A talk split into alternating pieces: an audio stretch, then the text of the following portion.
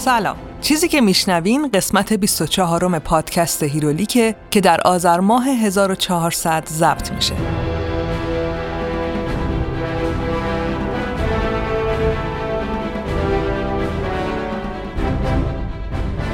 هیرولیک روایت تولد و زیست ابرقهرمانا و کتابای مصور. روایتی که من با استفاده از منابع مختلف ولی در نهایت بر اساس تحلیل ها و برداشت های خودم تعریف می‌کنم. دو سال پیش این روزا بدترین لحظه های زندگیمون بود. زندگی های هممون عوض شد و برای خیلیا تموم شد. هممون تو شک و ترس بودیم و بعضیامون هنوزم عزا داریم. امیدوارم این تلخیا تموم شه و مرهمی بشه برای اونایی که عزیزانشون از دست دادن. روح اونا شاد و تن شما سالم و دلتون خوش. خب، قسمت 24 م هیرولیک در مورد یک کمیک ابرقهرمانی و عجیب غریبه. The League of Extraordinary Gentlemen یا انجمن نجیب زادگان عجیب که البته ترجمه extraordinary میشه خارق العاده یا فوق العاده ولی یه فیلمی سال 2003 از روی این کمیک ساختن که به فارسی ترجمه شد انجمن نجیب زادگان عجیب. به نظر من ترجمه خوب و راحت دستیه به خاطر همین منم از این استفاده می‌کنم. خب حالا چرا گفتم ابرقهرمانی عجیب غریب؟ چون ما اینجا با یه تیم از قهرمانایی از ادبیات کلاسیک جهان طرفیم که دور هم جمع شدن و برای خودشون یه لیگ عدالت یا Avengers ساختن که دنیا رو نجات بدن. نویسنده کتاب آلموره و کوین اونیل هم طراحیش کرده. مثل بیشتر آثار آلمور هم جزو ارزشمندترین کتابای مصور و حتی ادبیات محسوب میشه.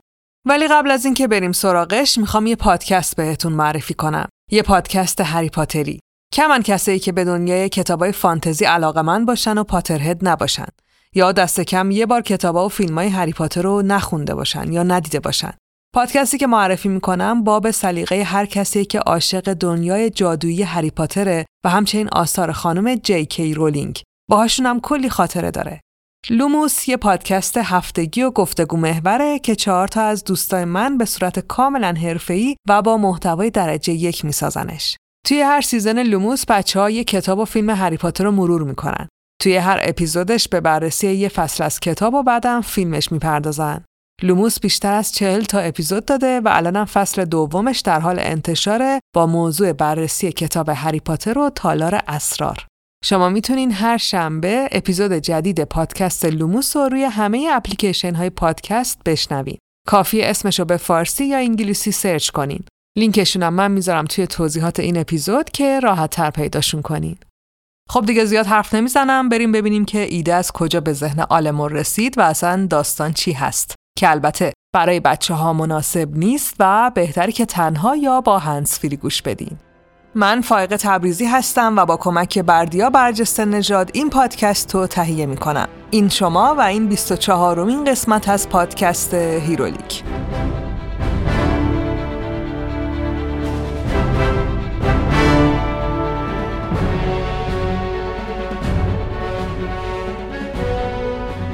شرکت علی بابا رو خیلیامون می‌شناسیم. کارشون تو حوزه گردشگری و سفر و خرید بلیط و اینجور چیزاست. حالا من می‌خوام رادیو دور دنیا رو بهتون معرفی کنم که یه پادکست سفریه و توسط بچه های همین شرکت علی بابا منتشر میشه. رادیو دور دنیا تو هر اپیزودش شما رو با خودش می‌بره به یه مقصد خاص یا با یه سبک سفر هیجان انگیز آشناتون می‌کنه. هر بارم یکی دوتا مهمون باحال دارن که از خاطرات جذاب و تجربیاتشون میگن. گفتگوی جالبی هم می‌کنن. اگه شما دوست دارین که با گوشاتون سفر کنین، کافیه اسم رادیو دور دنیا رو توی Castbox و بقیه اپلیکیشن های پخش پادکست سرچ کنین و کانالشون رو هم سابسکرایب کنید. من اپیزودهای بوشهر و ژاپن رو پیشنهاد میدم. می‌تونین با این دوتا شروع کنین. علی بابا توی همه مراحل سفر هم سفر شماست و برای سفرهای بعدیتون می‌تونید روش حساب کنید.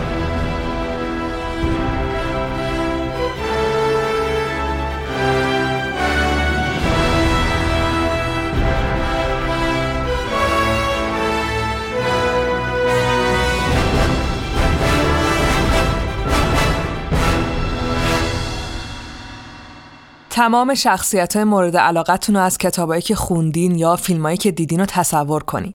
مثلا فرض کنین که رستم فردوسی نشسته کنار جلال اسماعیل فسیح و با لکاته صادقه هدایت سوار سیمرغ شدن و دارن میرن که دنیا رو از دست زحاک نجات بدن مثلا. یا هری پاتر و کتنس اوردین و ادوارد کالین با هم برن هیولای فرانکشتاین رو نابود کنن مثلا این ایده اصلی آلم مور برای نوشتن کتاب مصور انجمن نجیب زادگان عجیب بود. جمع کردن یه سری شخصیت کلاسیک و معروف که اگه به نویسنده هاشون بود امکان نداشت اینا رو کنار هم بذاره. آلم مور سیم خاردار بین دنیاهای شخصیت های معروف و برداشت و اون کاراکترهایی از همه جا خبر رو ریخت توی مخلوط کن و از توش یه شاهکار مصور در آورد. یه مجموعه عجیب و غریب که چاپش از سال 1999 شروع شد تا 2017 هم ادامه پیدا کرد. سال 1999 دیگه تو دنیای کمیک آلمور تبدیل شده بود به یه بوت دست نیافتنی، یه جادوگر. یه جورایی تغییر داده بود این صنعتو. بعد از اون بود که کلی نویسنده وارد این صنعت شدن و عصر مدرن کمیکو به وجود آوردن. بیشتر نویسنده های این نسل مثل نیل گیمن که سندمن رو نوشته با خوندن داستانه عالم بود که انگیزه پیدا کردن. داستانهایی مثل وی فور وندتا، واچمن و فروم هل که من همشون رو براتون تعریف کردم. یعنی واقعا اگه آلمور می‌دونست من چقدر برای شناسوندن خودش و آثارش به فارسی زبانان جهان وقت گذاشتم تا حالا سایت هامیباشو منفجر کرده بود. خدایی بالای 100 درصد تا حالا معرفیش کردم. اینجا فقط به همین که یکی از بهترین نویسنده های عرصه کمیکه بسنده می‌کنم. اگه دوست داریم بشناسینش، اگه کنجکاوین، قسمت ششم هرولیک یعنی Watchmen قسمت نهم و دهم V for Vendetta، قسمت دوازدهم کلین جوک از سری بتمن و قسمت بیستم یعنی از جهنم رو برین گوش بدین. دیگه واقعا حسابی ملکه ذهنتون میشه که با چه اوجوبه ای طرفین. خب کجا بودیم؟ آل مور از همون لحظه که این فکر قاطی کردن کاراکترها به ذهنش رسید فهمید که یه ایده میلیون دلاریه و تالا هم کسی انجامش نداده یه نقشه اورجینال که با دانش زیاد آلن تو ادبیات دوران ویکتوریایی و تاریخ موجبات هیچ تردیدی رو هم برای ناشرین فراهم نکرد. البته که تو مذاکرات اولیه کلی انتشارات عوض شد چون هیچ راهی وجود نداشت که آلمور دوباره با دیسی و مارول کار کنه. به نظر آلن نویسنده ها و طراحا در حالی که دارن داستان ابرقهرمانا رو می نویسن خودشون برده این دوتا کمپانیان. آلن کتابای بی‌نظیری رو برای دیسی خلق کرده بود در حالی که خودش هیچ حقی نسبت بهشون نداشت. برای همینم امکان نداشت که دوباره تحت این شرایط کار کنه. بالاخره انتشارات WildStorm رو پیدا کرد.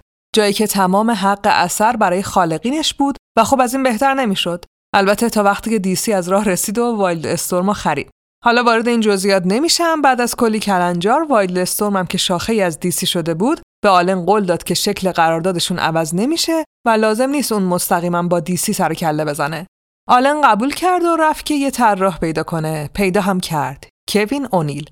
کوین اونیل تو این ماجراجویی عجیب همراه آلن شد و اونا کارشون رو با هم شروع کردن.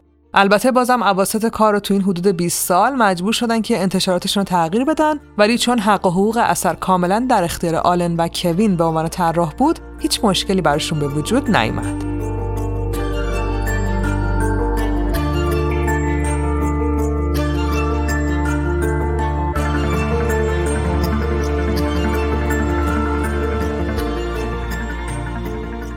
اگه هری پاتر رو دیده باشین یا بهتر بگم کتاباشو خونده باشین می‌دونین که هیچ نویسنده مثل جی کی رولینگ بچه ها رو درک نمی‌کنه و دنیاشون رو نمی‌شناسه.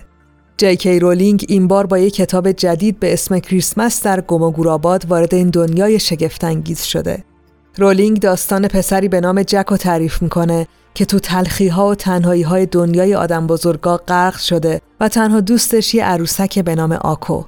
آکو برعکس آدم بزرگا از نوزادی تا حالا کنارش مونده و ترکش نکرده. اما جک توی شب غمگین آکو رو گم می‌کنه. ولی خب اون شب شب کریسمس و شب آرزوها. جک اون شب و به دنیای گم و گوراباد میره تا آکو رو پیدا کنه. دنیایی که چیز میزای گم شده تا چند ساعت منتظر میمونن تا شاید صاحباشون پیداشون کنن. اینجاست که سفر قهرمانی جک شروع میشه. تو این سفر جک دوست پیدا می‌کنه دشمن پیدا می‌کنه دلش میشکنه دلش شاد میشه فکر می‌کنه نقشه می‌کشه مبارزه می‌کنه و بالاخره قویتر و خوشحالتر به خونه برمیگرده. جک شاید یه بچه باشه ولی شنیدن داستانش به هممون کمک می‌کنه که دنیای بچه ها رو یاد بگیریم و درکشون کنیم. کتاب کریسمس در گم و مورد توجه منتقدا قرار گرفته و نشر پرتغال هم این کتاب با ترجمه خانم آرزوی مقدس در اختیار بچه های ایران قرار داده. برین تو توضیحات اپیزود روی لینک نشر پرتغال کلیک کنین و از دنیای جادویشون لذت ببرین.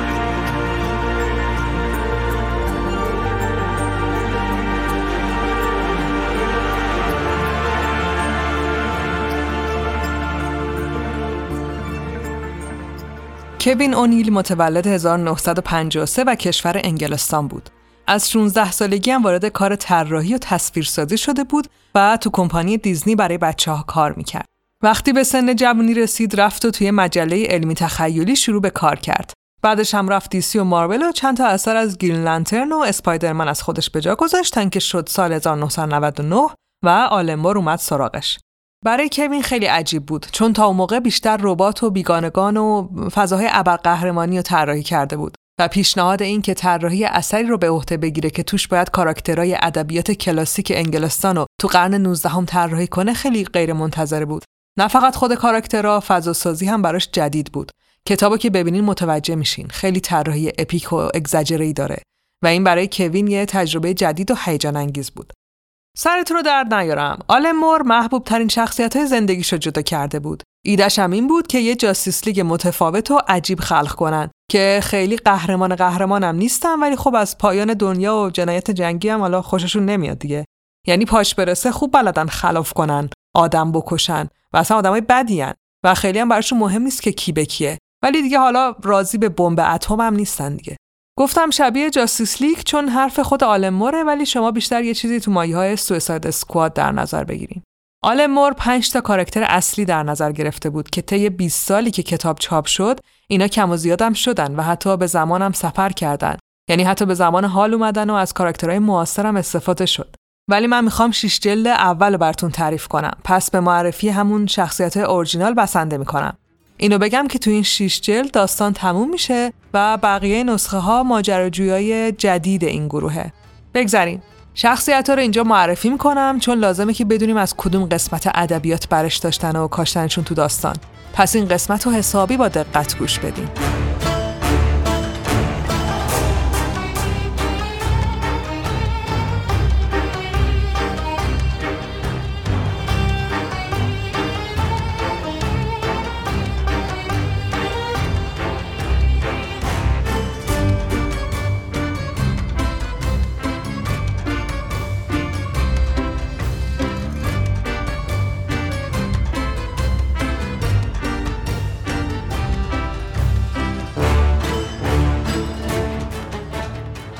اولین شخصیت مینا موریه.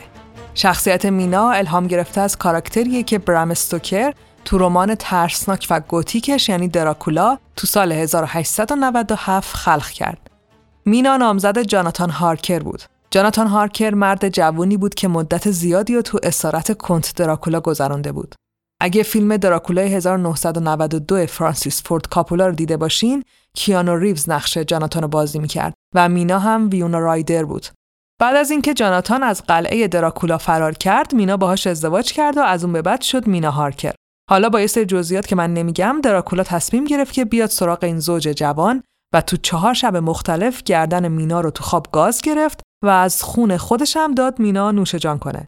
یعنی مینا هر دفعه خواب بود و نفهمید. دراکولا داشت سعی می‌کرد که آروم آروم مینا رو هم تبدیل به خوناشام کنه و این کارش یعنی جریان پیدا کردن خون دراکولا تو رگای مینا باعث شد که یه حس تلپاتی طوری بینشون اتفاق بیفته. مینا با استفاده از همین حس جای دراکولا رو پیدا کرد و بالاخره تونستن شکارش کنن. ولی مینا با اون حالت نیمه خوناشامی موند. یه زخم عمیق و عجیبم روی گردنش موند که همیشه با یه روسری یا شال قرمز میبستش. مینا و جاناتان بعد از نابودی دراکولا کنار هم موندن ولی البته از اینجا به بعدش دیگه مربوط به تخیل آلموره. یعنی تو کتاب دراکولا مینا و جاناتان با هم موندن ولی شخصیتی که آلمور استفاده کرد به خاطر مشکلات زناشویی و جنسی از جاناتان جدا شد.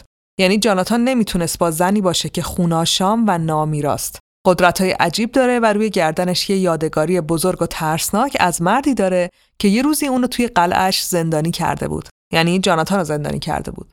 خلاصه مینا طبق داستان آلمور تو قرن 19 و ویکتوریایی انگلستان که طلاق در حد یه فاجعه انسانی تلقی می‌شد جاناتان رو طلاق داد و تبدیل به زنی رها و آزاد شد که با تمام فشارهای جامعه حتی تونست به جایگاه رهبری و هدایت انجمن نجیب زادگان عجیب هم برسه. آلن مور خودش میگه که دنبال زنی استثنایی میگشت و اول ذهنش به آیرین آدلر معشوقه افسانه شرلوک هولمز می‌رسه. ولی بعد حس می‌کنه اون خیلی زن مبهمیه. یعنی چیز زیادی ازش وجود نداره. حالا تو داستان شرلوک قرار بوده اینجوری باشه و همینم هم جذابش می‌کرده ولی خب آلمور یه گذشته روشنتر لازم داشت و ذهنش به مینا رسید. زنی که یه جورایی دراکولا رو از پا در آورد و خودش هم خوناشام شد ولی قدرت خوناشامی تغییرش نداد. زنی که قهرمان داستان دراکولا بود. در مورد وضعیت زنان تو دوران ویکتوریایی انگلستان یکم تو اپیزود بیستم توضیح دادم. دوست داشتیم برین گوش بدین. البته همین وضعیت خودمونه. خیلی نیاز به توضیح نداره. شخصیت دوم الن کواترمینه. قهرمان یه رمان ماجراجویانه که سال 1885 به قلم اچ رایدر هاگارد نوشته شد. رمانی به اسم معدنهای شاه سلیمان که حالا ما بهش میگیم سلیمان نبی. بعد از این کتاب یه رمان به اسم خود الن کواترمین منتشر شد. یعنی شخصیتش و ماجراهاش ادامه دار بود. حالا ایشون کی بود؟ الن یه شکارچی بود که معمور ویژه سازمان امنیتی انگلستان هم محسوب می‌شد. تیراندازیش حرف نداشت. تو تعقیب کردن و پیدا کردن آدما رو دست نداشت و بدون اسلحه هم می‌تونست چند نفر رو با هم ناکار کنه. اولین ماجراجوییش وقتی اتفاق افتاد که یه مرد پولدار اومد سراغش و ازش خواست که تو پیدا کردن پسرش تو معدنای الماس آفریقا کمکش کنه. النم قبول کرد و همونم شد که عاشق آفریقا شد و دیگه نتونست لندن و کلا شهرهای صنعتی رو تحمل کنه. الن همسر اولش از دست داد، همسر دوم و پسرش از دست داد، کلی اتفاق خطرناک و ترسناک براش افتاد و در نهایت شدیداً به یکی از مخدرهای مخصوص آفریقا معتاد شد و بعدم ناپدید شد و هیچکس نتونست پیداش کنه. تا اینکه آلن مور اومد سراغش که تو داستان میگم چجوری اون آلن موره این النه. پس من میگم الن تو داستان بدونی که الن کواترمینو میگم. با آلن قاطی نکنیم. شخصیت سوم مردیه به نام گریفین که شخصیت اصلی کتاب ترسناک مرد نامرئیه که سال 1897 و به نویسندگی والس چاپ شد. یکی از معروفترین داستانهای ترسناک جهان که فیلمم از روش یا با الهام ازش زیاد ساخته شده. گریفین یه دانشمند بود که داشت روی چیزی کار می‌کرد که من نفهمیدم چیه ولی مهم اینه که اونی که می‌خواست در نیومد و نتیجه کارش شد نامرئی شدن خودش. خودش اصلا اینو دوست نداشت. هر کاری هم کرد نتونست درستش کنه. برای همینم یه بارونی بلند پوشید، صورتشو بامپیچی کرد، یه عینک آفتابی زد و یه کلاه سرش کرد و اینجوری تونست از خونه خارج بشه. یعنی خودش نامرئی بود بدن برهنش نامرئی بود ولی وقتی لباس میپوشید بان پیچی می‌کرد یا رنگ رو خودش میپاشید مرئی می‌شد اون جسمه یه چیزی ازش دیده می‌شد. گریفین که نتونست خودش رو نجات بده تبدیل به یه مرد دیوانه و جنایتکار شد. کم کم پلیس و دیگران هم فهمیدن که چه خبره یعنی یه مرد نامرئی وجود داره و افتادن دنبالش. صحنه آخر کتاب اینه که گریفین توسط مردم و پلیس محاصره شده و در نهایت هم اونجا کشته میشه. تو اون صحنه جسدش بعد از مرگ مرئی میشه و همه مطمئن میشن که مرده.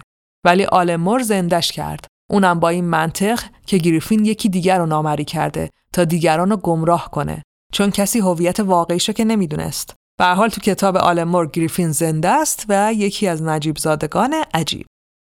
چهارمی کاپیتان نموه کاپیتان نمو شخصیت کتاب 20 هزار فرسنگ زیر دریاست اثر ژول ورن یه نورد دانشمند که یه زیردریایی فوق پیشرفته داشت که به همراه ملواناش تونسته بودن عمیقترین و تاریکترین نقاط اقیانوس رو کشف کنن. کاپیتان نمو یه زمانی هم مهاراجه هند بود که تمام خانوادهش رو توی جنگی از دست داد و همچنین شدیداً مخالف انگلستان و استعمار هندوستان بود. مرد تحصیل کرده هم بود که تو همون انگلستان درس خونده بود. به هر حال بعد از کشته شدن خانواده و جنگ و اینا دیگه خونه ای نداشت و تو همون زیر دریایی اسرارآمیزش زندگی می‌کرد. شخصیت بعدی دکتر جکیل و البته آقای هاید. اینا شخصیت پنجمن هر دوشون. قبلا تو قسمت هالک باهاشون آشنا شدیم. رمان کوتاه مورد عجیب دکتر جکیل و آقای هاید به قلم رابرت لوئیس استیونسون و تو سال 1886 منتشر شد. تو این کتاب دکتر جکیل به خاطر علاقه زیادش به ابعاد و جنبه های خوب و بد شخصیت انسان دارویی ساخت که بتونه این دو جنبه رو از هم جدا کنه. دارو رو هم خودش خورد و در اثرش شخصیت دیگه ای از جنبه های منفی کاراکتر خودش خلق شد به نام آقای هاید. دو نفر نشد یه نفر که دو تا شخصیت متفاوت پیدا کرد. یکی خوب و یکی بد و خبیس. دکتر جکیل که دیگه کم کم نتونست به آقای هاید درونش غلبه کنه در نهایت خودشو کشت و این تراژدی تموم شد. استنلی شخصیت هالکو با الهام از این کاراکتر ساخت ولی آلمور با خودش فکر کرد که چرا الهام وقتی خودش هست. بنابراین این کاراکتر رو هم زنده کرد و ازش استفاده کرد. که البته آقای هاید یه هیولای گنده شبیه گوریل که حرف می‌زنه. خب اینا شخصیت های اصلی بودن. من گفتم پنج تا کاراکتر اصلی ولی کاراکتر دیگه هم هستن که حالا اونا رو معرفی می‌کنم. شخصیت ششم اسمش کمپیون بانده که چون آلن و کوین به خاطر حق کپی رایت نتونسته بودن از شخصیت جیمز باند استفاده کنن یه اجداد واسش ساختن به اسم کمپیون باند که تو MI5 کار می‌کنه مثل خود جیمز باند و رئیسش هم مثل همون فیلم ها اسمش امه خلاصه ایشون جد بزرگ همون دو صفر هفت خودمونه. تو فیلم ها اگه دیده باشین کاراکتری به نام ام MI5 رو رهبری می‌کنه. MI5 هم مثلا سازمان جاسوسی انگلستانه.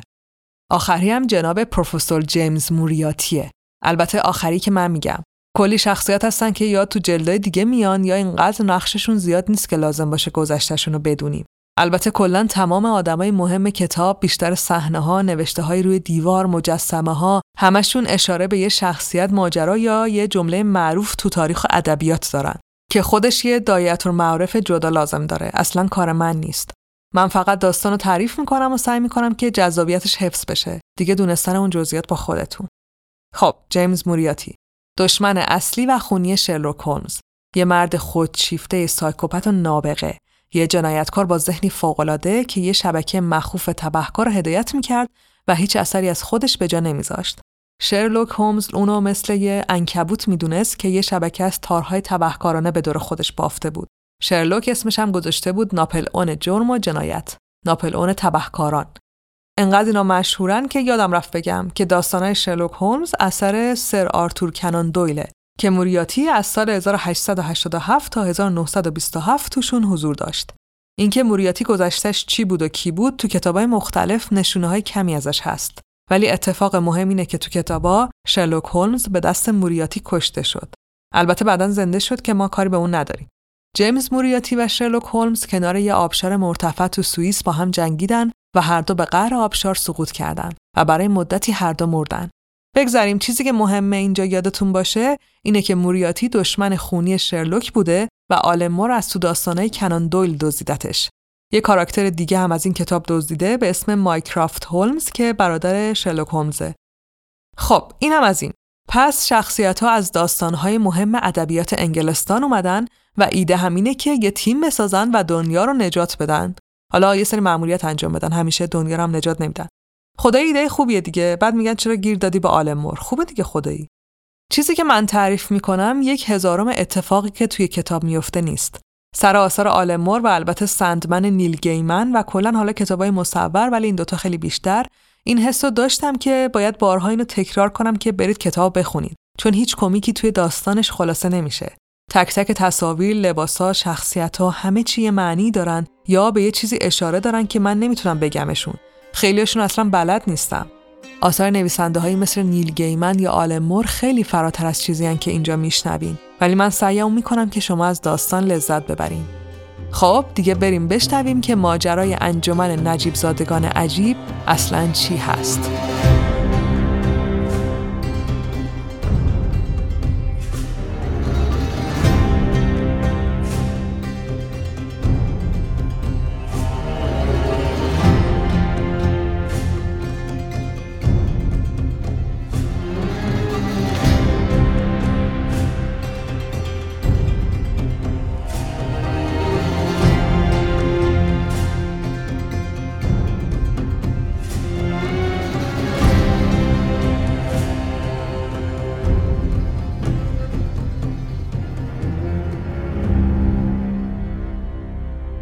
بندر دوور، انگلستان 1898 روی اسکله عظیم و در حال ساخت ساحل دوور مردی میان سال رو به دریا ایستاده. آسمون آبیه و صدای مرغای ماهیخوار با صدای ساخت و ساز همراه شده و آرامش عجیبی به ساحل صنعتی و زشت شهر داده. مرد روی پل عظیمی ایستاده که در حال ساخت روی دریاست. پلی با ستونهای بزرگ و بتونی و مجسمه هایی با حیبت شیر و عقاب. روی پل تابلو بزرگی نصب شده که از مردم شهر به خاطر تأخیر در اتمام پروژه عذرخواهی شده. البته مرد برای دیدن هیچ کدوم از اینا اونجا نیومده. کت ملخی و کلاه لبهدار و بلندش روی بدن سنگین و درشتش فرم عجیبی گرفتن. ریش پروفسوری روی صورت چاق و پر از قبقبش باعث شده که هیچ کس به ذهنش نرسه که با یه معمور MI5 طرفه معموری که مستقیم از طرف ام یعنی رئیس سازمان جاسوسی انگلستان دستور می‌گیره و الانم اومده تا یه معمولیت جدید و فوق سری رو شروع کنه. مرد یه جعبه فلزی از جیبش در میاره و بازش می‌کنه. سیگار برگاه خیلی منظم داخل جعبه چیده شدن و اون یکیشونو بر میداره. از پشت سرش صدای رسیدن یه کالاسکه میاد و بعد صدای زنی رو میشنوه که داره بهش نزدیک میشه. آقای باند، روز خوبی رو برای ملاقات انتخاب کردین. آقای باند روشو بر نمیگردونه و در حالی که سیگارش گوشه لبشه جواب میده خانم هارکر یا شایدم باید خانم موری صداتون کنم. با توجه به طلاقتون خودتون کدوم رو ترجیح میدین؟ به این منظره زیبا نگاه کنین. مینا موری آروم کنار آقای باند وای میسه. پیراهن آبی رنگ و بلندی پوشیده. پیراهنی با دامنی بلند، کمری تنگ و آستینهای پفدار. مینا موهای قهوه‌ایشو جمع کرده و کلاه کوچیک و پرداری روی سرش گذاشته. دور گردن مینا یه شال قرمز و زخیمه که حاشیه بلندش تو باد رها شده. مینا جذاب و مرموزه. موری صدام کنین قربان. باند رو به مینا می‌کنه و میگه هر طور که مایلین بانو موری. باید بگم که گذشته شما باعث حرف و حدیثای زیادی شده. طلاق و خب اون شایعات خوناشامی که خیلی به چشم اجتماع قشنگ نمیاد. ولی الان انگلستان تو شرایطیه که به شما نیاز داره و رئیس من آقای ام فکر می‌کنه که شما از پس این مأموریت برمیایین. مینا حرف آقای باندو قطع می‌کنه و میگه آقای ام هر دومون می‌دونیم که منظورتون از ام مایکرافته برادر شرلوک هولمز مرحوم. باند جواب میده این قسمتش به شما مربوط نمیشه. شما فقط لازمه که به قاهره برین و شخصی که بهتون دستور داده شده رو پیدا کنین. بهش بگین که انگلستان بهش احتیاج داره. مینا قول میده که ناامیدشون نکنه. آقای بان جواب میده برای هممون بهتره که سر قولتون بمونیم این مأموریت برای انگلستان حیاتیه بدون اشتباه و البته بدون تأخیر انجامش بدیم.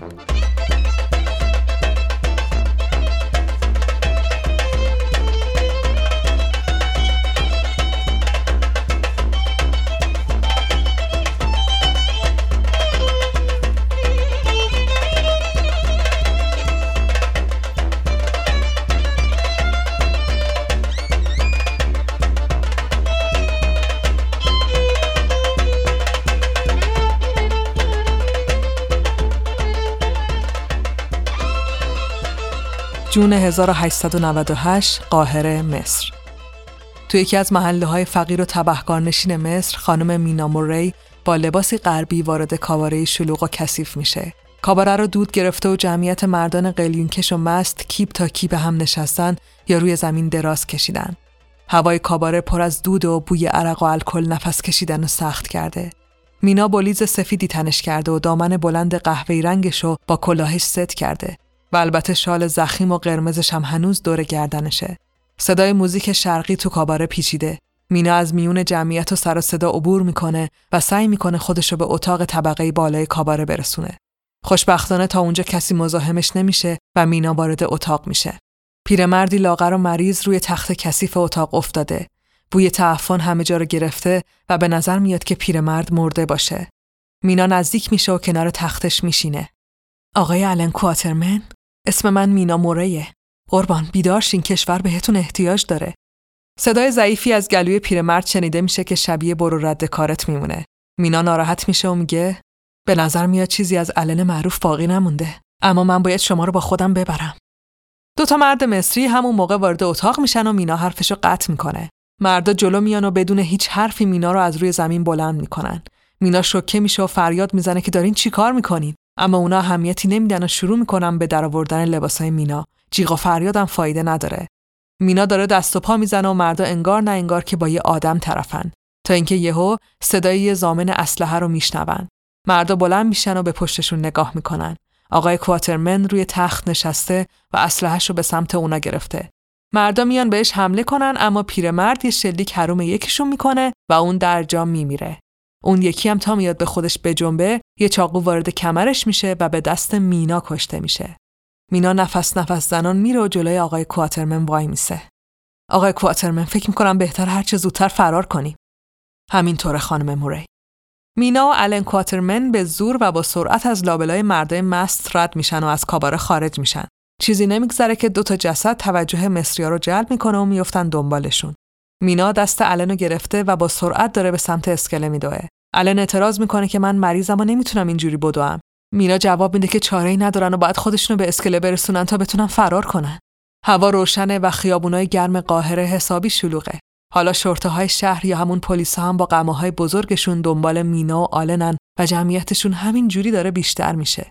مینا و آلن به نوک اسکله می‌رسن ولی هیچ خبری نیست. مینا مستاصل و درمانده میگه نمی‌فهمم. قرار بود بیان دنبالمون. متاسفم آقای کواترمن فکر می‌کنم قرار نیست زنده بمونیم. آلن سکوت کرده و به دریا خیره شده. مینا نگاهش رو دنبال می‌کنه و متوجه جسم طلایی رنگ و عظیم و جسه میشه که داره از توی دریا به روی آب میاد. یه زیر دریایی عجیب و غریب که انگار از آینده اومده.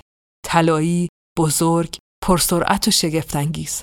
زیر دریایی کامل روی آب میاد و درش باز میشه. مردی هندی با ردای سبز و آبی، کمربندی طلایی، شلوار سنبادی و امامه مخمل آبی و سبز ازش خارج میشه. مرد ریش داره و سیبیل بلندش روی صورتش فر خورده. جای جای لباسش پر از تیکه های طلا و سنگ های قیمتیه. کاپیتان نمو. روز بخیر خانم موری. لطفا سوار بشین. مینا و آلن سوار میشن. کاپیتان نمو به اسکله نزدیک میشه. یه اسلحه بزرگ و عجیب دستشه. یه مسلسل که شروع به شلیک می‌کنه و تا شعای نزدیک هرچی مرد مصری و شرطه هست و سوراخ سوراخ می‌کنه. بقیه هم فرار می‌کنن. کاپیتان نمو هنوز داره تیراندازی می‌کنه که کم کم زیر دریایی عظیم و قشنگش به عمق اقیانوس برمیگرده.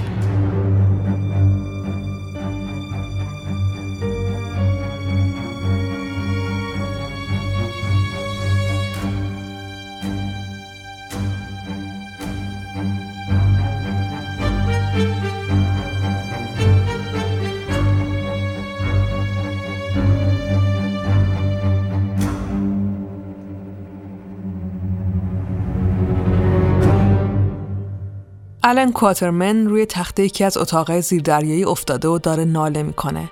بدنش هنوز داره سعی می‌کنه که مواد رو ترک کنه و خودش هم خیلی مریض و ضعیفه. مینا تو اتاقی شبیه به نشیمن نشسته. دور تا دور اتاق پنجره های گرد و کوچیکی رو به دریاست که میشه موجودات اسرارآمیز عمق اقیانوس ازش دید. زیردریایی مثل یه قصر افسانه از داستانه هزار و یک شب میمونه و مینا روی یه مبل سلطنتی و زرباف نشسته و داره چای مینوشه. صدای ناله های علن شنیده میشه و مینا میگه به نظر حالش بهتره نه کاپیتان؟ کاپیتان نمو در حالی که داره زیر دریایی و هدایت می‌کنه با لحجه هندی و صدای خشدارش جواب میده به نظر میاد کابوساش کمتر شدن ولی هنوز دنبال معدن الماس میگرده. البته من در مورد شما کنجکاوم. چرا زنی مثل شما باید بین مردای خطرناک بچرخه؟ مینا دستش رو روی گردنش می‌ذاره و شالش رو فشار میده. او کاپیتان شما هیچی از مردای خطرناک نمی‌دونی. خود شما کاپیتان چرا یه مرد هندی با سازمان جاسوسی بریتانیای استعمارگر کار می‌کنه؟ کاپیتان نمو با خونسردی جواب میده من با انگلیسیا کار می‌کنم چون دیگه حتی حس هندی بودن رو ندارم. دریا تنها وطنیه که من دارم. مینا از روی مبل بلند میشه و به طرف پنجره دایره شکلی میره که اتاق الن رو نشون میده. خب پس کاپیتان ما هر دومون تو سرزمین خودمون غریبیم. مثل همین پیرمرد مریض. تا پاریس چقدر راه داریم؟ تا اون موقع سم از بدن الن خارج شده؟ کاپیتان نمو جواب میده یک روز و یک شب دیگه به پاریس می‌رسیم. و بله تا اون موقع شیاطین جسم اون پیرمرد رو ترک می‌کنن. مینا که هنوز به الن خیره شده جواب میده خوبه چون پاریس شیاطین خودش رو داره.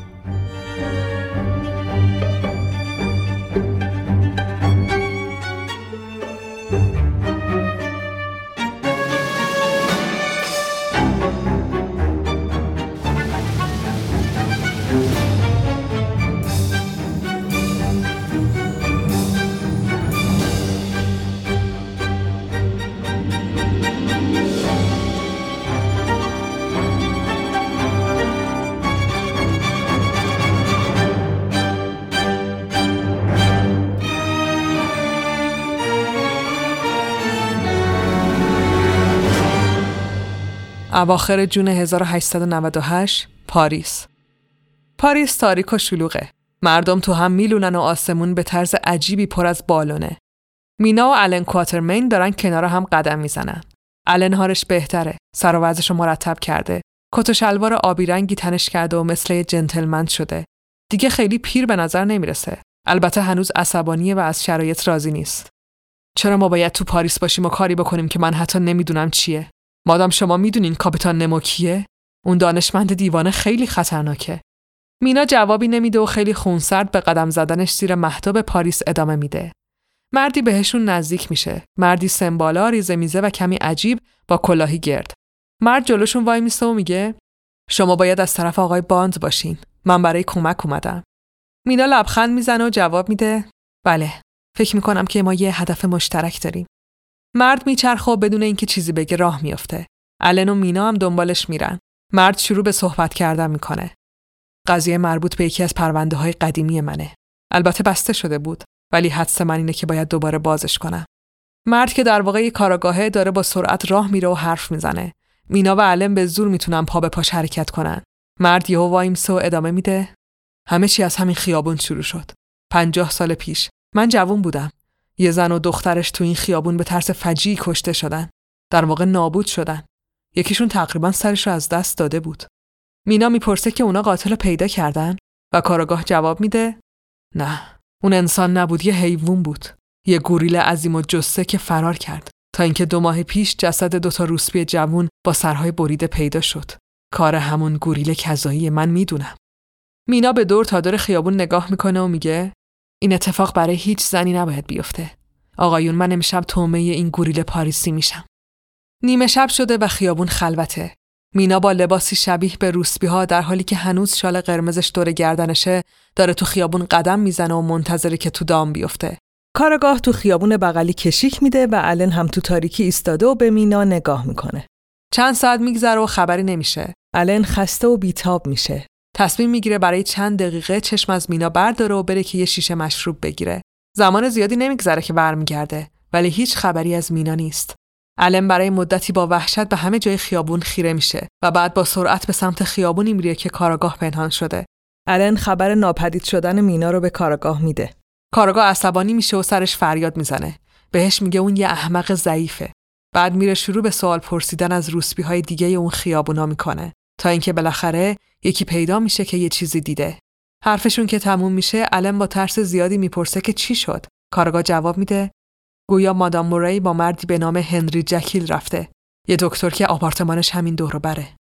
علم میگه که این شاید همون دکتری باشه که دنبالش میگردیم و کاراگاه هم جواب میده که شاید. ولی خب هیچ شباهتی به گوریل نداشته. اونا به سمت خونه آقای جکیل راه میافتن. نزدیکای خونه صدای فریاد میشنون. و بعد پنجره یکی از آپارتمانا میشکنه و کلی وسیله به سمت خیابون پرتاب میشه همه جا پر از خورده های شیشه میشه کاراگاه میگه این همون خونه است و بعد هر دو با سرعت به سمت شروع به دویدن می‌کنن. علم با همه قدرتش میدوه. اسلحه دستشو آماده است که شلیک کنه. ولی وقتی به آپارتمان می‌رسه مینا رو می‌بینه که زخمی روی زمین افتاده. میره و بلندش می‌کنه. خانم موری چه اتفاقی افتاده؟ مینا که تو شوکه جواب میده من نتونستم کنترلش کنم اون اون تبدیل شد. مینا به سمت یه اتاق تاریک اشاره می‌کنه. اتاقی که از توش صدای یه حیوان وحشی میاد. صدای شکستن و خورد شدن میاد. الن آروم به سمت اتاق میره. بیا بیرون هنری جکیل.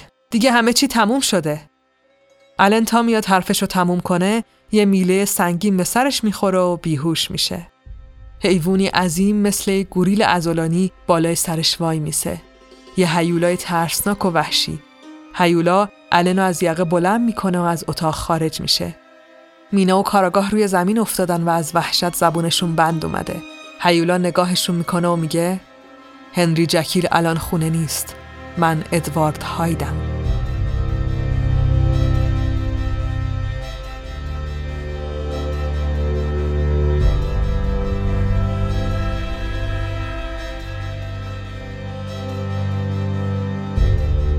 جناب باند عزیز ما اون جنتلمن یا بهتره بگم موجودی که دنبالش بودین رو پیدا کردیم. متاسفانه باید بگم که ایشون خیلی سریع تونستن آقای کواترمن رو بیهوش کنن. خوشبختانه کارگاه اونجا بود و تونست مستقیما به صورت اون حیولا شلیک کنه که خب البته به گوشش اصابت کرد و اون از جا کند. منفجر شدن گوشش بیشتر باعث شد که ما بریم روی مخش تا اینکه خودش آسیب جدی ببینه. برای همین بهمون به حمله کرد. از خوششانسیمون آقای کواترمن به هوش اومد. خب بقیهش رو چطور باید بگم که باور کنین اون از سر کول هیولا بالا رفت و یه شیشه پر از الکل به زور تو دهن اون هیولا فرو برد بله همراه با خود بطری به نظر من چندان کار مناسبی نیامد چون عصبانی ترش کرد ولی چیزی نگذشت که تعادلش از دست داد و در حال تلاش برای خورد کردن ما از پنجره پرد شد. سقوط کرد کف خیابون مولنروژ پاریس.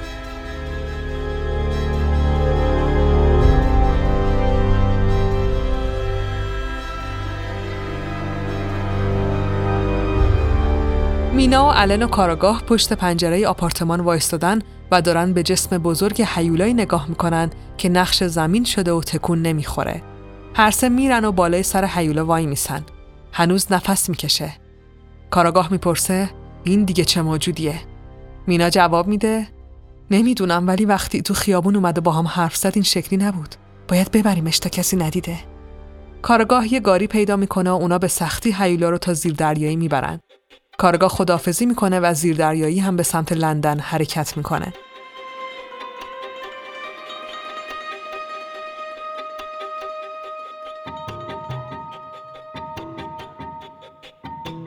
آقای باند عزیز شما درست می‌گفتین. اون خودکشی نکرده بود. ناپدید شده بود. که البته منو به این سوال میرسونه که اگه شما تا این حد اطلاعات دقیق داشتین چرا به ما نگفتین که با چی طرفیم؟ موجودی که از اون پنجره سقوط کرد خیلی با مردی که تو زیر دریایی به هوش اومد و از درد گوشش گریه می‌کرد فرق داشت. فکر کنم شما خوب منظور منو می‌فهمید. یه پیرمرد معتاد، یه دزد دریایی و یه نیمه انسان و نیمه حیولا. امیدوارم که به محض ورود به لندن یه توضیح یا عذرخواهی خوبی برای من در نظر گرفته باشین آقای باند. با احترامات فائقه میس مینا موری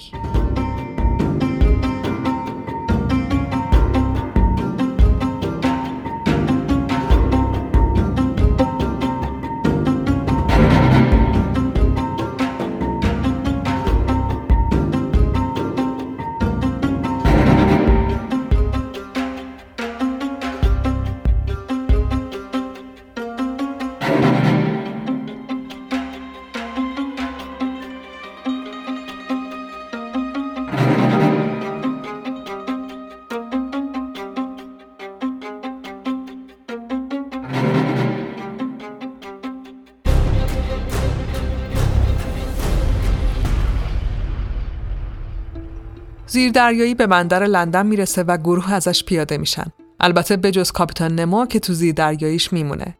آقای باند به استقبال گروه اومده و با دیدن چهره عصبانی مینا میگه خانم موری به لندن خوش اومدین. موفقیت شما رئیسمون آقای ام رو بسیار خوشحال کرده. مینا جواب میده تو این شش هفته من چند بار مرگ و به چشمام دیدم آقای باند. اگه این موضوع رئیس شما رو خوشحال می‌کنه پس بهتره که به فکر راضی کردن منم باشن. آقای باند به همراهانش دستور میده که الن کواترمن و دکتر جکیل رو تا محل اقامتشون همراهی کنن تا خودش بتونه با خانم موری تنها صحبت کنه. باند و مینا به سمت خیابونای شلوغ لندن قدم می‌زنن و آقای باند شروع به حرف زدن می‌کنه. ما تو دوران خطرناکی زندگی می‌کنیم خانم موری و جون هممون در خطره. تو این هفت سالی که شرلوک هولمز مرده اوضاع بدترم شده. دشمنان سلطنت بیشتر و خوششانستر شدن. حتی از مریخ هم تهدیدایی دریافت کردیم. و البته شما حتما در مورد حمله های نامناسبی که تو اون آکادمی مذهبی و شبانه روزی دخترها اتفاق میفته چیزایی شنیدین. مینا با تمسخر لبخند می‌زنه و میگه شنیده ولی فکر می‌کردی که از معجزات مسیح باشه. باند با عصبانیت جواب میده اون یه آکادمی برای دختران باکر است که اونجا آموزش دوشیزگی و نجابت می‌بینن خانم موری. مینا جواب میده پس به نظر میاد که روح القدس هم پاشو از گلیمش درازتر کرده. بگذریم حالا این چه ربطی به من داره آقای باند؟ آقای باند جواب میده ما فکر می‌کنیم که اینا کار نفر بعدی باشه که دنبالشیم. یکی از دانشجویان دانشگاه لندن که سال پیش به طرز مشکوکی کشته شد. آقای گریفین. خانم موری، مأموریت بعدی شما پیدا کردن این مرده. مینا، الن کواترمن و کاپیتان نمو روی مبلمان عجیب اتاق نشیمن زیردریایی نشستن و دارن در مورد مأموریت جدیدشون حرف می‌زنن.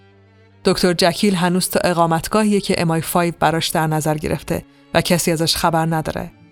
کاپیتان نمو از مینا می‌پرسه که آیا می‌دونه که این بار با چه حیولایی طرفن؟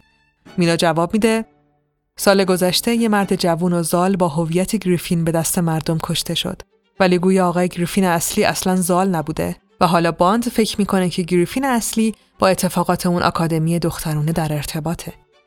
کاپیتان نمو خیلی متفکرانه به ریش بلندش دست می‌کشه و میگه اینطور که معلومه آقای بان داره کلکسیونی از حیولا جمع می‌کنه.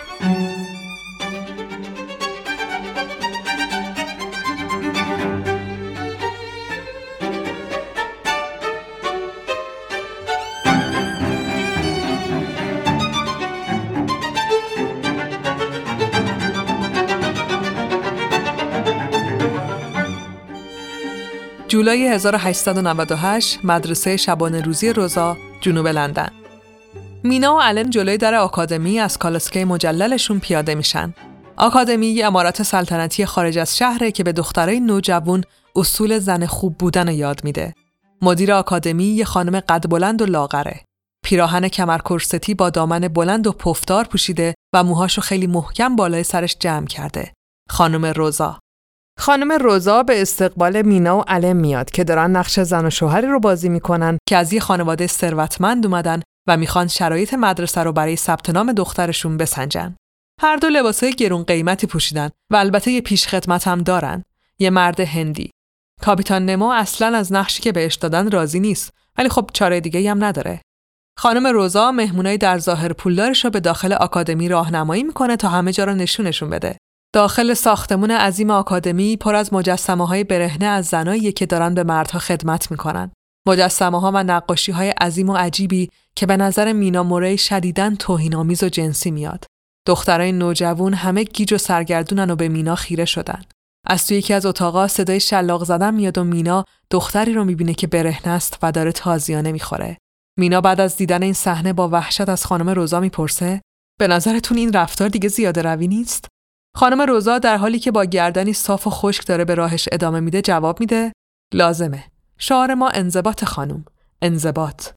مینا خیلی معمولی ادامه میده نکنه اون دیدارهای روح القدس هم جزو همین روش انضباطیه خانم روزا به سمت یکی از دخترها اشاره می‌کنه و میگه چرا خودتون نمی‌پرسین دختر یه نوجوان لاغرندامه که حامل است شکم برآمدش اصلا به تن نحیفش نمی‌خوره خودش هم رنگ پریده و گیج و به مینا میگه راستش خیلی ناگهانی بود. روح القدس وارد من شد و هر کاری دلش خواست کرد. من اصلا نفهمیدم چطوری. خب من نمی‌تونستم ببینمش. ولی مطمئنم که بچه‌مون دختره. می‌خوام اسمشو بذارم بکی. دختر اینو میگه و با همون حالت گیج و ترسیده به راهش ادامه میده و تو راهروها گم میشه. خانم روزا رو به مینا می‌کنه و میگه می‌بینین؟ خیلی هم از اتفاقی که افتاده راضیه. ما هممون از این معجزه خوشحالیم. خب به اتاقاتون رسیدیم. امشب می‌تونین اینجا بمونین. مینا و الن و کاپیتان نمو به اتاقشون رسیدن مینا اتاق تکی رو برمیداره و الن و نمو مجبور میشن شب و تو اتاق بگذرونن که مخصوص خدمتکاراست نمو و الن تا نیمه های شب بیدار میمونن و با هم حرف می‌زنن. الن کواترمن از همسر و پسرش میگه که از دست داده و نمو از تنها دلیل بودنش تو این مأموریت میگه ماجراجویی. هر دو موافقن که ماجراجویی تنها چیزیه که می‌تونن اسمشو بزنن زندگی. تو همین حرفان که یهو از بیرون صدای جیغ دخترا رو میشنون. هر دو بلند میشن و از اتاق میرن بیرون. مینا هم ربط شامر پوشیده و بیرون اومده. صداهای جیغ و گریه بیشتر میشه و اونا به سمت اتاق دخترا میرن. بعضیا جیغ می‌زنن و بعضیا هم روی زمین نشستن و گریه می‌کنن. چند تایشون هم خشکشون زده و فقط نگاه می‌کنن. مینا نگاهشون رو دنبال می‌کنه. یکی از دخترها برهنه رو هوا معلقه و به نظر میاد که یکی داره بهش تجاوز می‌کنه. کسی که دیده نمیشه. روح القدس. مینا میگه همچین چیزی امکان نداره و به سمت دختر میره. با تمام زورش سعی می‌کنه دختر از معلقی در بیاره. الن زود باش یکی گرفتتش من می‌تونم دستش رو حس کنم علم میاد و سعی می‌کنه دوروبر دختر رو لمس کنه. می‌تونه جسم نامری کسی رو حس کنه. دستش رو دور اون جسم حلقه می‌کنه و میکشتش کنار. این باعث میشه که دختر تو بغل مینا رها بشه. جسم نامرئی داره تقلا می‌کنه تا از دستای الن رها بشه. الن فریاد می‌زنه که بیشتر از این نمی‌تونه نگهش داره چون اصلا نمیبینتش. کاپیتان نمو میاد و سعی می‌کنه گردن اون مرد رو پیدا کنه ولی یه مشت نامرئی به دماغش می‌خوره و با این حرکت هم الن و هم نمو پرت میشن گوشه اتاق. نامرئی داره فرار می‌کنه که یهو یه سطل رنگ ریخته میشه روی سرش. مینا تونسته بود رنگ پیدا کنه و حالا با این کارش قسمتی از جسم مرد قابل دیدن بود.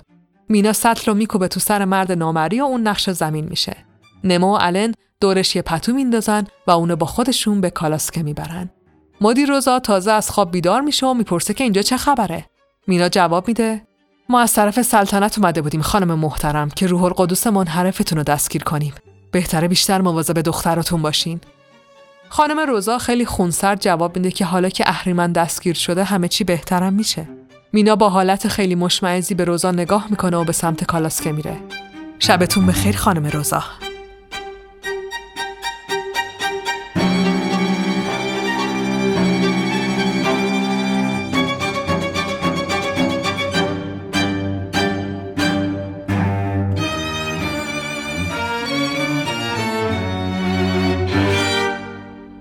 تو ساختمون سازمان امنیت و جاسوسی انگلستان دو تا اتاق هست که محل نگهداری دکتر جکیل و آقای گریفینه همون مرد نامری آقای باند از پشت شیشه های محکم اتاقا داره زندانیا رو به مینا، آلن و کاپیتان نمو نشون میده و دربارشون توضیح میده.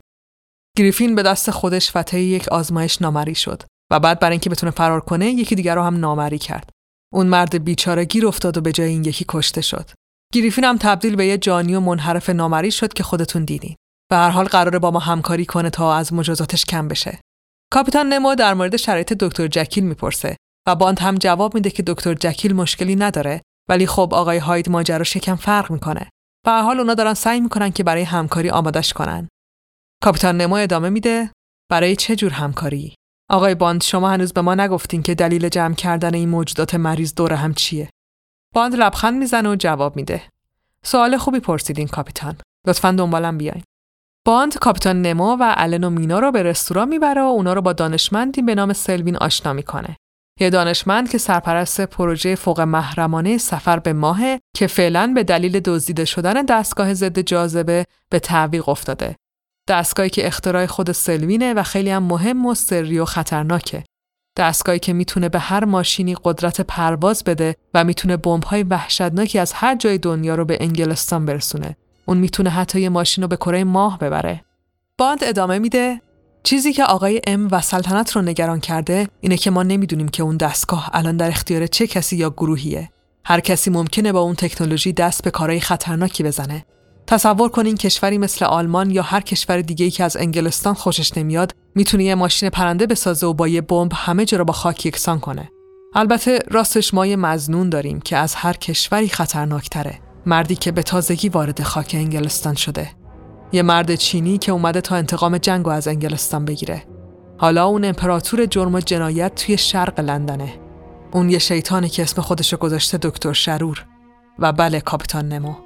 من همه شما موجودات عجیب و مریض رو دور هم جمع کردم تا اون مرد رو پیدا کنین و دستگاه ضد جاذبه رو برگردونین.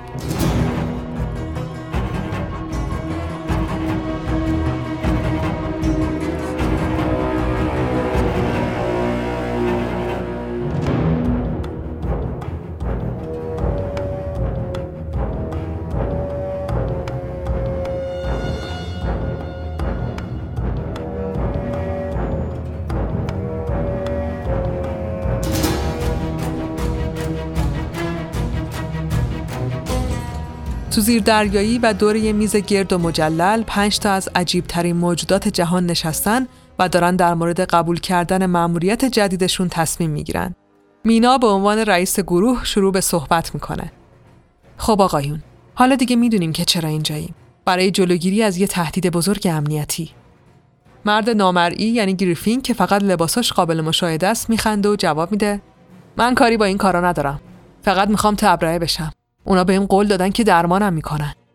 کاپیتان نمو هم به مرد نامری گوشزد می‌کنه که اگه یکی با اون دستگاه بتونه جاذبه و اتمسفر رو کنترل کنه احتمالا کسی زنده نمیمونه تا بتونه اونو تبرئه یا درمان کنه. دکتر جکیل که گوشش هنوز از پاریس بامپیچیه با لحن مظلومی میگه که هر کاری لازم باشه برای کمک می‌کنه ولی نمی‌تونه اینو از طرف آقای هایدن بگه.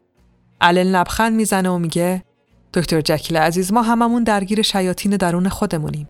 به هر حال نما درست میگه. این اتفاق رو زندگی هممون تاثیر می‌زنه. مینا از روی صندلی بلند میشه. سیگارش رو روشن می‌کنه و میگه خب پس همه موافقن. ما میریم و اون دکتر شرو رو پیدا می‌کنیم.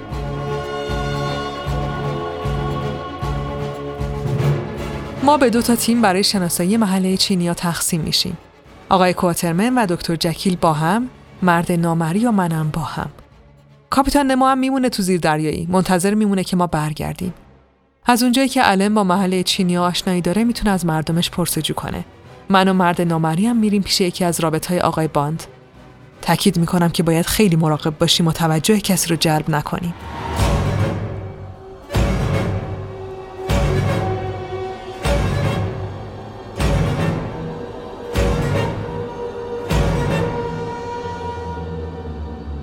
مرد نامرئی تمام بدنش رو رنگ می‌کنه و با یه بارونی مشکی و کلاه و عینک آفتابی به همراه سه نفر دیگه راه میافتن و وارد محله چینیا میشن.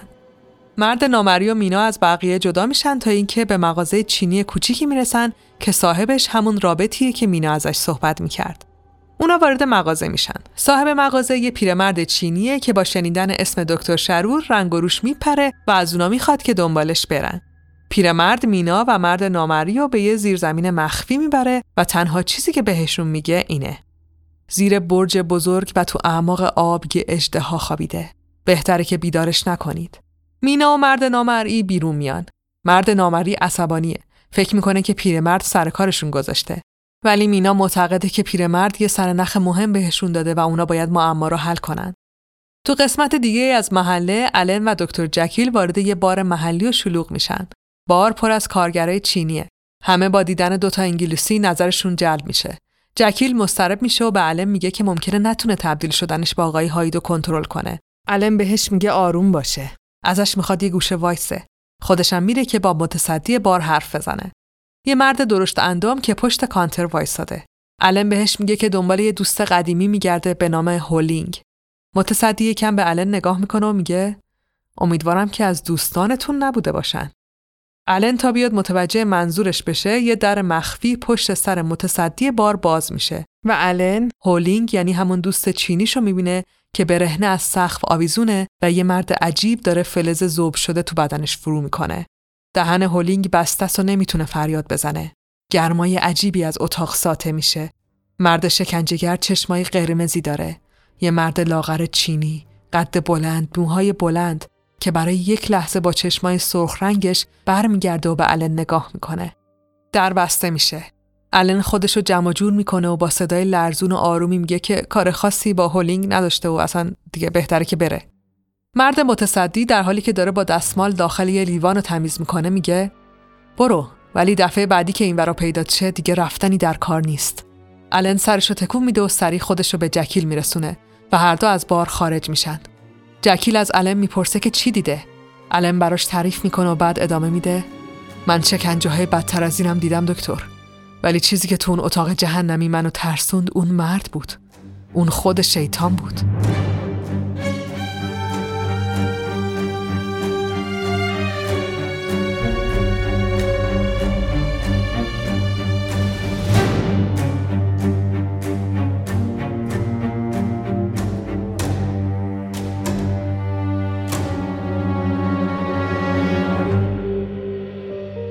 روی میز زیردریایی یه نقشه از محله چینیا پهن شده و همه بالای سرش وایستادن. مینا معتقده که منظور رابطشون از پل و اجدها پل نیمه تمومیه که داشتن تو محله و روی اقیانوس می ساختن روی ساحل شرقی و بعد نیمه تموم رهاش کردن. زیر پل پر از تونل هایی که قرار بوده به عنوان کانال زیرزمینی استفاده بشه و اونا هم بسته شدن یا حداقل اینجوری گفته شده.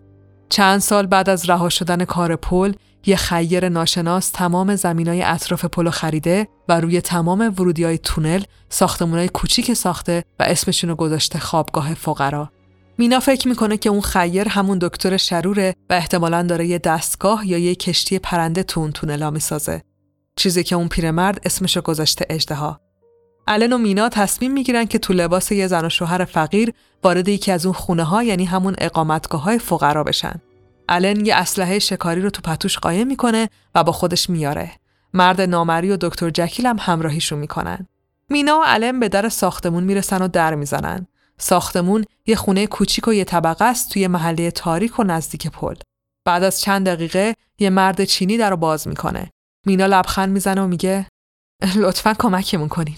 هوا خیلی سرده و من همسرم جایی برای خوابیدن نداریم. مرد یه نگاهی بهشون میندازه و میگه که اینجا زن و شوهرها حق ندارن کنار هم بخوابن. مینا میگه مشکلی نیست و اونا فقط می‌خوان تو خیابون نباشن.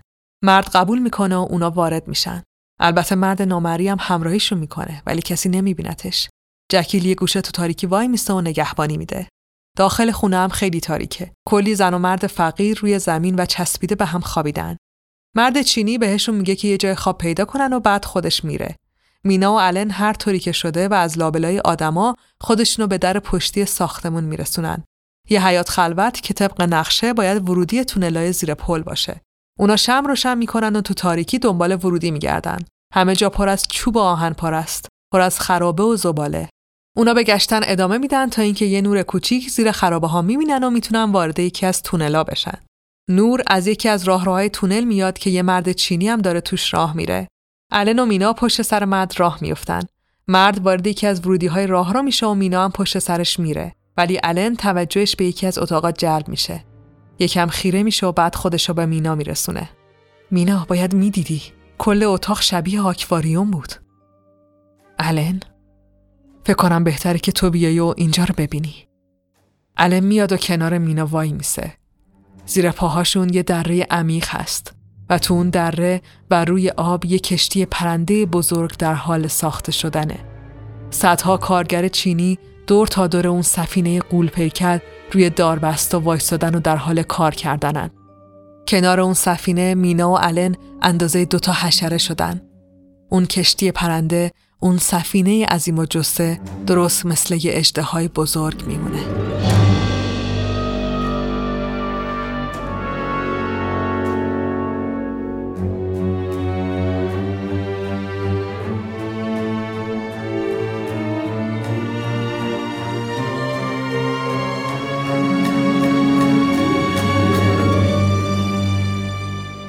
و الن روی یه سکوی بلند وایسادن. زیر پاشون تا اعماق زمین خالیه و توی اون عمق یه کشتی پرنده عظیم و جسه در حال ساخته شدنه. تو اعماق زیرزمینی ترین تونل های لندن و تو تاریکی و روی آب دکتر شرور چند صد نفر رو به کار گرفته تا براش چیزی رو بسازن که حتی فکر کردن بهشم غیر ممکن میاد. یه اجده های چند طبقه که کلی چرخ و لوله و دودکش بهش وصله. اجده فلزی شبیه به زیردریایی کاپیتان نمو. فقط چند برابر بزرگتر که می‌تونه با دستگاه ضد جاذبه پرواز کنه. دور تا دور دیوارهاش حفره‌هایی دیده میشه که از همش لوله های شبیه به لوله تانک بیرون زده. کشتی پرنده مسلح و محکم و ضد گلوله. کارگرا روی داربست های چوبی چند طبقه در حال کار کردنن و کسی حواسش به دوتا غریبه با دهنهای باز نیست. یکم طول می‌کشه تا مینا و الن خودشونو جمع جور کنن. به سختی خودشونو به یکی از داربستا میرسونن و ازش پایین میرن. باید تو این همه شلوغی دنبال دستگاه ضد جاذبه بگردن. همون موقع یه مرد چینی بهشون نزدیک میشه و به زبون خودش شروع به داد و فریاد می‌کنه. علم می‌خواد شلیک کنه ولی مینا نمی‌ذاره. اونا نمی‌تونن ریسک این همه سر صدا رو بکنن. مرد به سمتشون حمله می‌کنه ولی قبل از اینکه بهشون برسه با یه چاقوی شناور تو هوا گردنش بریده میشه و میفته روی زمین و میمیره. مینا با صدای لرزونی میگه گریفین تو اینجایی؟ مرد نامری که داره چاقوشو تمیز می‌کنه جواب میده معلومه ما با هم اومدیم یادتون رفته؟ البته شما خیلی لفتش دادین من کل اینجا رو گشتم. خوب شد من اینجا بودم وگرنه معلوم نبود چه بلایی سرتون میومد. مینا از گریفین می‌خواد که بره و دنبال دکتر جکیل بگرده. خودش و النم میرن که دستگاه پیدا کنه. گریفین یا همون مرد نامری از تونلا بیرون میاد و اقامتگاه فقرا رو هم رد می‌کنه. تا به خیابونی می‌رسه که دکتر جکیل اونجا منتظره دکتر جکیل تو تاریکی وایساده و به شدت وحشت زده است. اصلا نمی‌دونه اونجا چی کار می‌کنه. در واقع در اعماق قلبش می‌دونه که اگه تو این مأموریت ازش استفاده می‌کنن به خاطر آقای هایده نه خودش. جکیل تو همین فکراست که گریفین صداش می‌کنه و جکیل هم از وحشت پنجاه متر میپره هوا. منم بابا گریفین تو واقعا ترسوی یا دنبالم بیا. جکیل یه نفس عمیق می‌کشه و میگه کجا بیام؟ من مطمئن نیستم که از پسش بر بیام. اگه یهو عصبی بشم و می‌دونی دیگه چی میشه دیگه. فقط دنبالم بیا. جکیل سعی می‌کنه مرد نامری رو تعقیب کنه. اونا دوباره به سمت اقامتگاه فقرا میرن. جکیل به مرد چینی که نگهبان اونجاست میگه می‌خواد مدیر رو ببینه. مرد چینی خندش می‌گیره و میگه اینجا مدیر نداره. برو رد کارت. مرد نامری قاطی می‌کنه و به جکیل میگه این چرت و پرتا چیه میگی؟ بزن داغونش کن. ما باید بریم زیر زمین. جکیل مضطرب میشه و به گریفین میگه دست از سرش برداره. مرد چینی هم وقتی می‌بینه که یه مرد گوش بریده یعنی دکتر جکیل داره با خودش یعنی مرد نامری حرف می‌زنه عصبانی میشه و تهدید می‌کنه که اگه نره بقیه رو خبر می‌کنه. جکیل داره عرق می‌کنه و میلرزه. نمی‌تونه درست حرف بزنه. مرد چینی از جاش بلند میشه و کمک می‌خواد. در عرض یک ثانیه دوتا مرد قول پیکر میریزن سر جکیل. گریفین هم یه گوشه وای میسه و نگاه می‌کنه. دوتا مرد دستای جکیل رو می‌گیرن جکیل فریاد می‌زنه که ولم کنین ولی اونا اهمیت نمیدن تا اینکه کم کم تبدیل شدنش به آقای هایت شروع میشه. آقای هایت سر پیدا میشه و دو تا مرد چینی رو چنان از وسط پاره می‌کنه که انگار یه تیکه کاغذن. بعدم فریاد می‌زنه که بهتون گفتم ولم کنین. بعد میره سمت نگهبان و میگه دفعه بعد وقتی گفتم می‌خوام مدیر رو ببینم مدیر رو میاری که ببینم. البته نگهبان فرصت نمی‌کنه که جواب بده و اونم از وسط نصف میشه. گریفین که حسابی بهش خوش گذشته جلو میاد و میگه باورم نمیشه. تو الان دکتر جکیلی؟ آقای هاید مستقیم به گریفین نگاه می‌کنه و جواب میده من هایدم. از دیدنت خوشحالم گریفین نامرئی. گریفین شک میشه. یکم هاید نگاه می‌کنه و با ترس میگه تو منو می‌بینی؟ چیزی که آقای هاید می‌بینه یه جسم سرخ رنگ شبیه بدن انسانه. در واقع چشمای هاید مثل یه دوربین حرارتی عمل می‌کنه و می‌تونه گرمای بدن گریفین رو ببینه. ولی در لحظه تصمیم می‌گیره این تواناییشو پنهان کنه و جواب میده معلومه که نمیبینمت. بهتره بریم به کارمون برسیم. مرد نامرئی.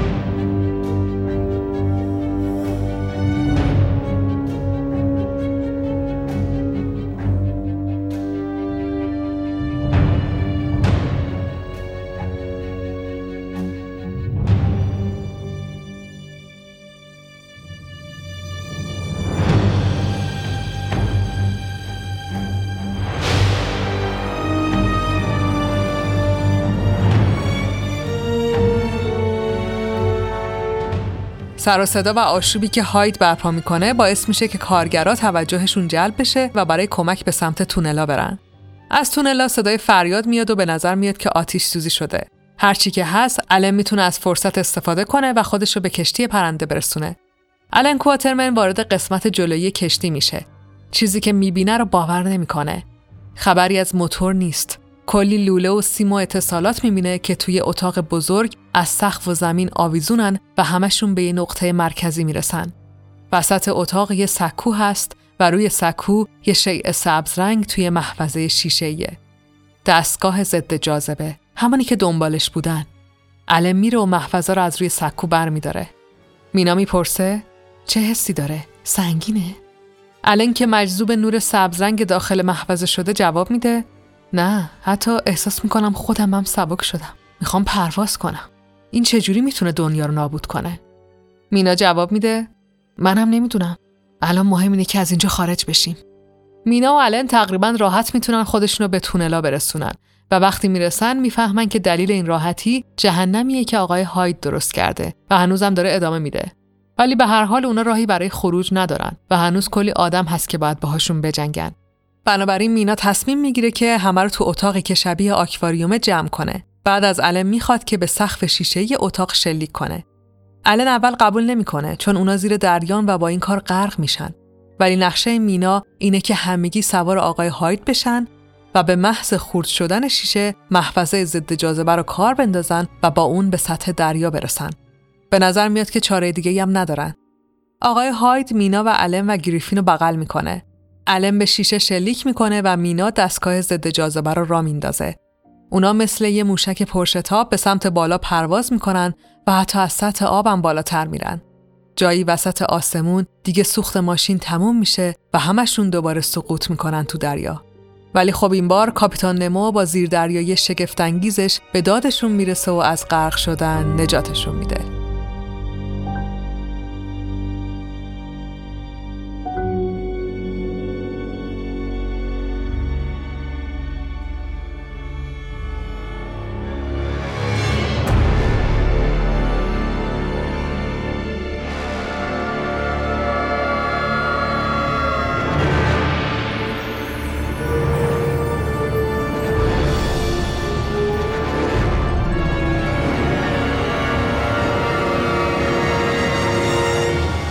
شگفتانگیزه. بهتون تبریک میگم. رئیس ام بسیار خوشحال میشه. آقای باند دستگاه تو دستش گرفته و از خوشی نمی‌دونه باید چیکار کنه. اعضای گروه روبروش نشستن و دور خودشون حوله پیچیدن. هنوز سر حال نیومدن و تقریبا عصبانیان دکتر جکیل دوباره خودش شده و به شدت داره میلرزه. مینا با لحن خشمگینی میگه بهتره دستمزدمون رو پرداخت کنین آقای باند. آقای باند دستگاه توی جعبه می‌ذاره و بهشون قول میده که دستمزدشون در اسرع وقت پرداخت میشه. بعدم زیر دریایی رو ترک می‌کنه تا به ملاقات آقای ام بره و خبر خوب بهش برسونه. آقای ام تو بالاترین طبقه برج مخصوص سازمان MI5 منتظر تا باند برسه. یکی از دیوارای اتاق ام سر تا سر شیشه است و اون می‌تونه لندن رو زیر پاهاش ببینه. هوا تاریک و شهر پر از نور لندن به ام آرامش میده. باند در می‌زنه و وارد میشه. قربان من دستگاه آوردم. ام پشتش به بانده و هنوز مجذوب منظره لندنه. چه بلایی سر دکتر شرور اومد؟ باند جواب میده کل تونلا فرو ریختن و سوختن. فکر نمی کنم کسی زنده مونده باشه. ام برمیگرده و به چشمای باند نگاه می‌کنه و میگه پس حتما زنده است. بگو ببینم اون گروه کوچیک تو هنوز نفهمیدن که تو برای کی کار می‌کنی؟ باند جواب میده فقط خانم موری فکر می‌کنه که ام مخفف مایکرافت هولمز قربان. ام پوزخند می‌زنه و ادامه میده باند عزیزم ما چند ساله که داریم با هم همکاری می‌کنیم. لازم نیست منو قربان صدا کنی. به هم بگو جیمز. جیمز موریاتی.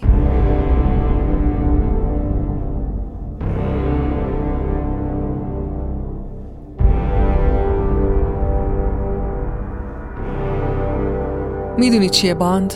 ما داریم با خودمون میجنگیم. شرلوک فکر می‌کرد که من دشمن سلطنت و کشورم. منم همین فکر رو در مورد اون می‌کردم. انگلستان ما رو اینجوری بار آورده. از هممون دشمن فرضی ساخته و ما رو به جون هم انداخته. من ساخته دست سازمان جاسوسی انگلستانم. از وقتی دانشجو بودم براشون جاسوسی کردم. فوقلاده هم بودم. مثل خود تو باند. وقتی تصمیم گرفتن که یه پادشاه تبهکار خلق کنن که به دنیای زیرزمینی نفوذ کنه من بهترین انتخاب بودم پادشاه تبهکاران یا به قول دوست فقیدم ناپل اون جرم و جنایت حتی بعد از داستان آبشار و کشته شدن شرلوک با تمام مخالفت های مایکرافت بازم منو کردن رئیس امای 5 می‌بینی؟ من رئیس سازمانیم که با ناپل اون جرم و جنایت که خودمم میجنگه. من یه جنایتکارم که داره نقشه یه آدم خوب بازی می‌کنه یا یه آدم خوبم که رفته تو قالب یه تبهکار یا هر دو. این کاریه که اونا با ما می‌کنن باند. ولی من که مشکلی ندارم. به عنوان یه آدم خوب تونستم نقشه اون دکتر رو نابود کنم و این دستگاه معجزه آسا رو پس بگیرم. ولی به عنوان یه جنایتکار اجده خودم رو ساختم و حالا فقط کافیه که روشنش کنم.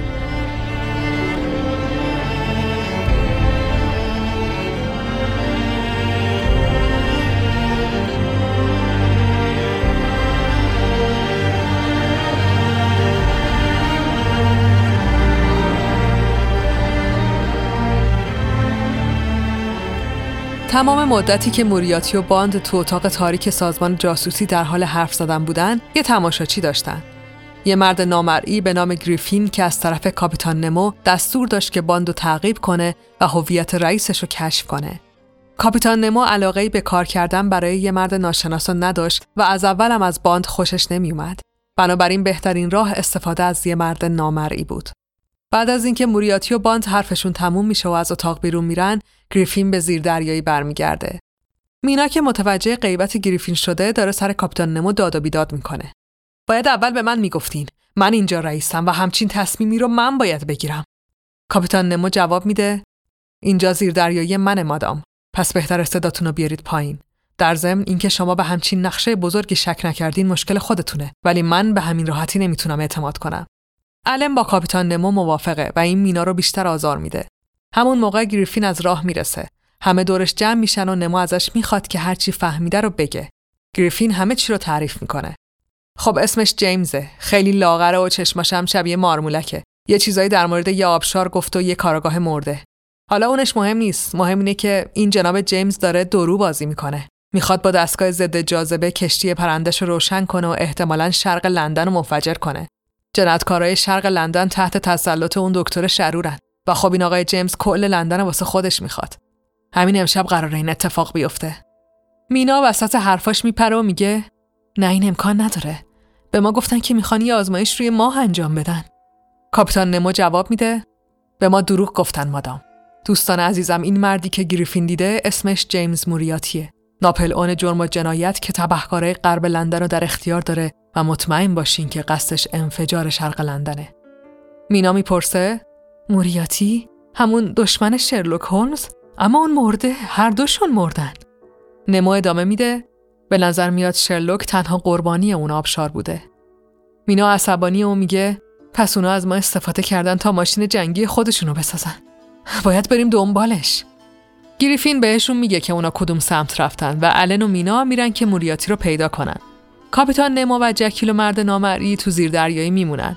جکیلی که تمام این مدت ساکت بوده به حرف میاد و میگه ما تو ساحل شرقیم نه؟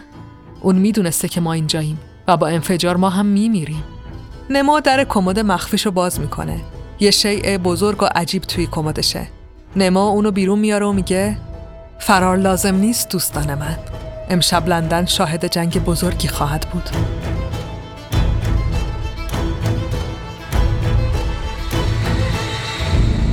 مینا و الن یه کالاسکه پیدا می‌کنن تا خودشونو به سرعت به غرب لندن و کارخونه برسونن که موریاتی داره توش یه کشتی پرنده جنگی می‌سازه. مینا داره خودش رو سرزنش می‌کنه که گول باندو خورده و البته الن دلداریش میده. اونا متوجه میشن که کالاسکه مدتی حرکت نمی‌کنه. به بیرون که نگاه می‌کنن کیب تا کیب مردمی رو می‌بینن که تو خیابون وایستادن و با وحشت به آسمون تاریک لندن خیره شدن. مینا و الن پیاده میشن. اونا هم به آسمون نگاه می‌کنن. تو آسمون یه کشتی پرنده قولاسا و فلزی با سر عقاب و بالهای بزرگ و دیواره های سر تا سر مسلح در حال پرواز کردنه.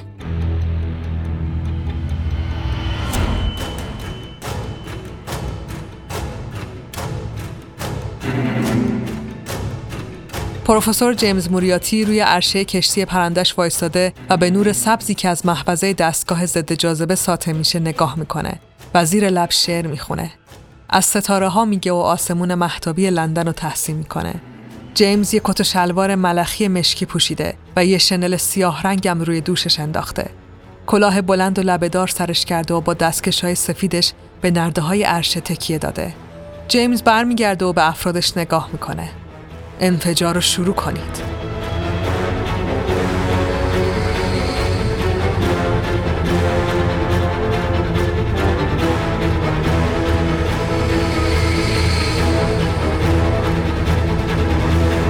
مردم تو خیابونا ترسیدن. همه جا شلوغ شده. شرق لندن قسمت فقیرنشین شهره. همه اهالی دارن می‌بینن که کشتی پرنده داره با آسمون شرق نزدیک و نزدیکتر میشه. الن و مینا از لابلای جمعیت دارن سعی می‌کنن خودشونو به زیر دریایی برسونن ولی وقتی به ساحل می‌رسن کاپیتان نمو رو می‌بینن که وایساده و افرادش دارن یه بالون بزرگ آماده می‌کنن مینا و الن خشکشون می‌زنه مینا می‌پرسه این چیه کاپیتان نمو جواب میده توی یکی از ماجراجوییان به دستش آوردم. بهتر سوار شین مادام و موسیو. الن و مینا با ترس و لرز سوار بالون میشن. جکیل و گریفین از قبل سوار شدن. کاپیتان هم بهشون ملحق میشه و شروع به پرواز می‌کنن. تو آسمون دیگه جنگ شده. دکتر شرور به ارتشش دستور حمله داده و اونا هم سوار بر بادبادک های تک سرنشین دارن به سمت کشتی جنگی پرواز می‌کنن و تیراندازی می‌کنن. از سمت کشتی هم داره بمبای کوچیک و نارنجک پرت میشه. آسمون لندن شبیه به یه سیرک بزرگ و ترسناک و مرگبار شده. کم کم خونه ها به خاطر بمبایی که از دو طرف شلیک میشه شروع به سوختن می‌کنن. شرق پر از آتیش و دود میشه. اعضای گروه از توی بالون شناور تو آسمون به این صحنه نگاه می‌کنن. مطمئن نیستن که لندن بتونه نجات پیدا کنه. آتیش همه جا رو گرفته. همه می‌دونن که لندن خیلی در برابر آتیش مقاوم نیست. نما به همه یه اسلحه میده و میگه که به هر حال ما تنها کسایی هستیم که می‌تونیم جلوی این فاجعه رو بگیریم. اونا به کشتی پرنده نزدیک میشن. به کشتی می‌رسن. کاپیتان یه قلاب میندازه و می‌تونه بالون رو به کشتی بچسبونه. اعضا با اسلحه های عجیب غریبشون وارد عرشه پشتی کشتی قول پیکر میشن. از جلوی کشتی صدای تیراندازی و داد و فریاد چندین نفر میاد. در واقع صدای جنگ میاد. چینیا تونسته بودن با بادبادک های نفربرشون به کشتی پرنده برسن و حالا با نیروهای موریاتی بین زمین و آسمون در حال نبرد تن به تن بودن. کاپیتان نمو میگه اونا باید منبع انرژی کشتی رو پیدا کنن. در حالی که الن و نمو دارن در مورد پیدا کردن دستگاه حرف می‌زنن، مینا میره و جلوی دکتر جکیل وای میسه. زود باش دکتر، وقتشه. ما بهت احتیاج داریم. دکتر جکیل گیت شده. مینا یه سیلی به صورتش می‌زنه و ادامه میده. زود باش ترس توی عوضی. به تو هم میگن مرد. مینا به سیلی زدنش ادامه میده. جکیل التماس می‌کنه که تمومش کن. تا اینکه بالاخره تبدیل به آقای هاید گوریل مانند میشه و دستای مینا رو می‌گیره. بهت گفتم تمومش کن. الان اسلحه‌اش رو به سمت هاید می‌گیره و میگه مینا رو ول کن. مینا همه رو آروم می‌کنه و میگه آقای هاید لطفا دستای منو رها کنین. داره دردم میاد. به شدت ازتون سپاسگزار میشم اگه ادامه ندین. آقای هاید یه مکسی می‌کنه و بعد دستای مینا رو ول می‌کنه. متشکرم جناب هاید. حالا ازتون خواهش می‌کنم که اون در رو باز کنین. مینا به در فلزی محکمی اشاره می‌کنه که به داخل کشتی باز میشه. هاید جلو میره و با یه قررش بلند در از جا می‌کنه. به محض اینکه در باز میشه مامورای موریاتی شروع به تیراندازی به سمت اونا می‌کنن ولی کاپیتان نمو با مسلسل بزرگش جلو میاد و همشون رو به خاک و خون می‌کشه هایدن به سمت مامورا میره و هر کی زنده مونده رو زیر دست و پا له می‌کنه. مینا و الن هم از فرصت استفاده می‌کنن و میرن که موریاتی اون دستگاه پیدا کنن. الن و مینا به یه سری پله می‌رسن که به سمت یه دریچه میره. یه نور سبز رنگی هم از دریچه میاد که همه جا رو گرفته. مینا رو به الن می‌کنه و میگه باید از این پله ها بریم بالا. این نور ما رو به دستگاه میرسونه. اما الن که حواسش کلا یه جای دیگه است جواب میده اونا رو دیدی؟ کاپیتان نما حتی از هایدم وحشی تره. مینا از پله ها بالا میره و میگه که الن درست میگه ولی الان وقت این حرفا رو ندارن. اونا به عرشه اصلی می‌رسن جایی که موریاتی با شنل سیاه رنگش که تو باد تکون می‌خوره جلوشون وایساده. آسمون لندن قرمزه و همه جا رو دود گرفته. میشه صدای زجه های مردم رو شنید. از همه جا صدای انفجار میاد. موریاتی مثل قهرمان یا حتی خدا وایستاده و از جهنمی که راه انداخته راضیه. با لبخند به مینا نگاه می‌کنه و میگه خانم مینا هارکر. ببخشید خانم مینا موری شما زن فوق‌العاده‌ای هستین. واقعا تا اینجا اومدین. بعد به محافظاش دستور شلیک میده. الن مینا رو روی زمین میندازه و خودش با مسلسل یکی یکی نگهبانا رو می‌کشه تا اینکه خود موریاتی بهش شلیک می‌کنه و الن روی زمین میفته. موریاتی میره و بالای سر الن وای میسه. مرد خرفت. این تنها کاری بود که از دستت برمیومد؟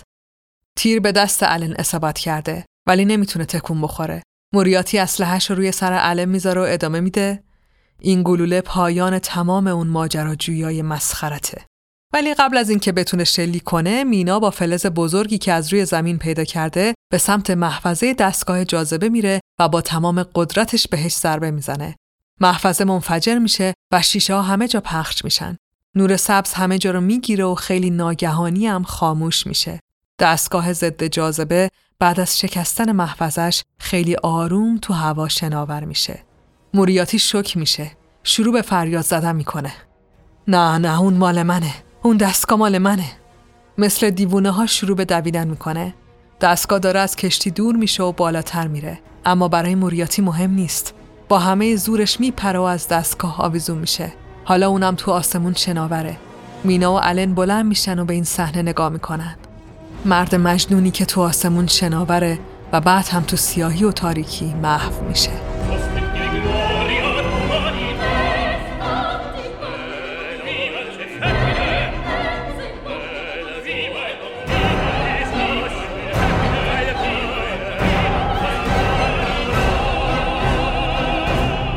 کشتی کم کم شروع به لرزیدن می‌کنه و الن مینا متوجه میشن که باید فرار کنن. حالا که موتور قدرتش از دست داده هیچی نیست که بتونه تو آسمون نگهش داره. کشتی با اون پیکر قولاساش داره سقوط می‌کنه. آدما هم همینطور. آدما یکی یکی دارن از کشتی پرت میشن بیرون. خود کشتی هم در حالی که همه جاش داره آتیش می‌گیره با سرعت داره به سمت زمین سقوط می‌کنه. مینا و الن خودشونو به بالون میرسونن. هاید و نمو هم همینطور. مرد نامری که اصلا از بالون پیاده نشده بود منتظرشونه. اونا به هر زوری که شده سوار میشن ولی مشکل هیکل قولاسای هایده. بالون نمی‌تونه تحملش کنه و تو دریا سقوط می‌کنه.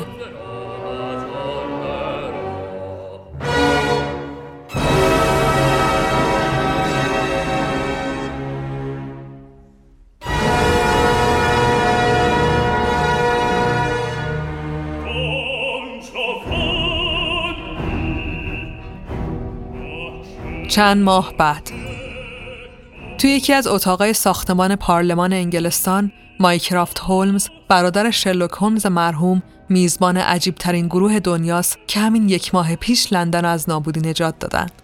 بعد از ناپدید شدن موریاتی، مایکرافت که یه مرد چاق با کت و شلواری گرون قیمته، رئیس سازمان جاسوسی انگلستان شده و آقای باند هم به استخدامش در اومده. اعضای گروه که بعضیشون هنوز زخمیان روی صندلی نشستن و دارن به حرفای مایکرافت گوش می‌کنن.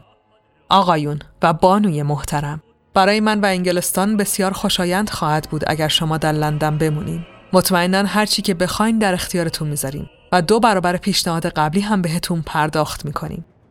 انجمن نجیب زادگان عجیب تعجب می‌کنن و دلیل این سخاوتمندی انگلستان رو می‌پرسن. ولی مایکرافت فقط جواب میده که اینجوری خیال همه راحت تره و مطمئنا معمولیت های دیگه هم در راهه.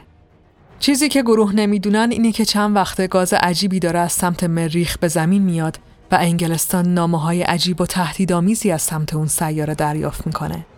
انجمن نجیب زادگان عجیب قرار دنبال یه ماجراجویی جدید بگردن و این بار قراره که توی مریخ پیداش کنن.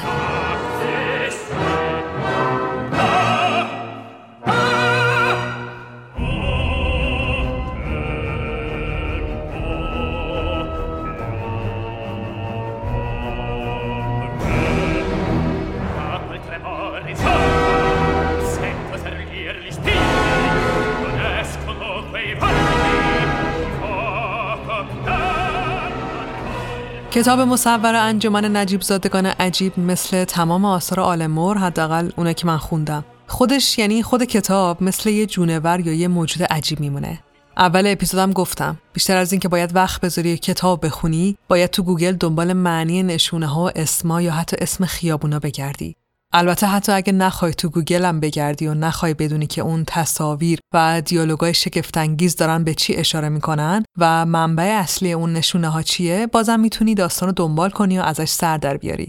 حتی کاراکترها یعنی کتاب یه جوری نوشته شده که اگه از گذشته کاراکترها چیزی ندونی بازم احساس کمبود تو شخصیت پردازی نمی‌کنی. ولی از طرفی هم یه جوریه که مشتاقی بری تمام اون رمانا رو بخونی تا از background کاراکترها و داستانشون خبردار بشی.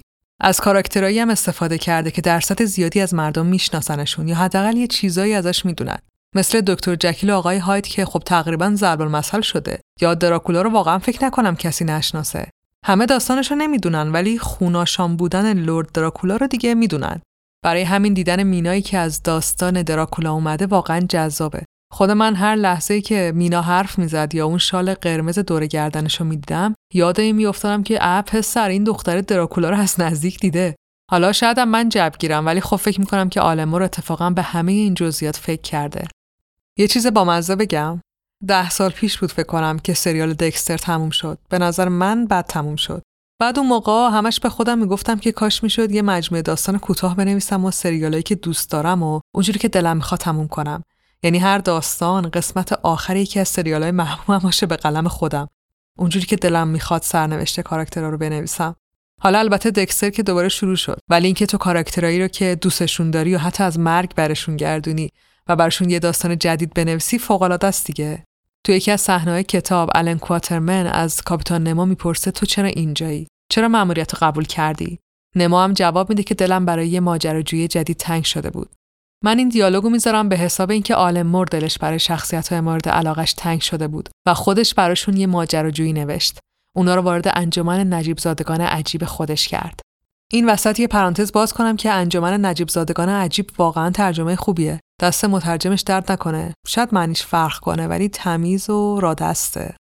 اتفاق جذاب دیگه که تو کتاب انجمن نجیب زادگان میفته استفاده مر از فرهنگ همون زمانیه که کاراکتراتوش خلق شدن آلن اونا رو مدرن نمی‌کنه. نجات پرستی و زن ستیزی و همجنسگرا حراسی تو کل کتاب دیده میشه.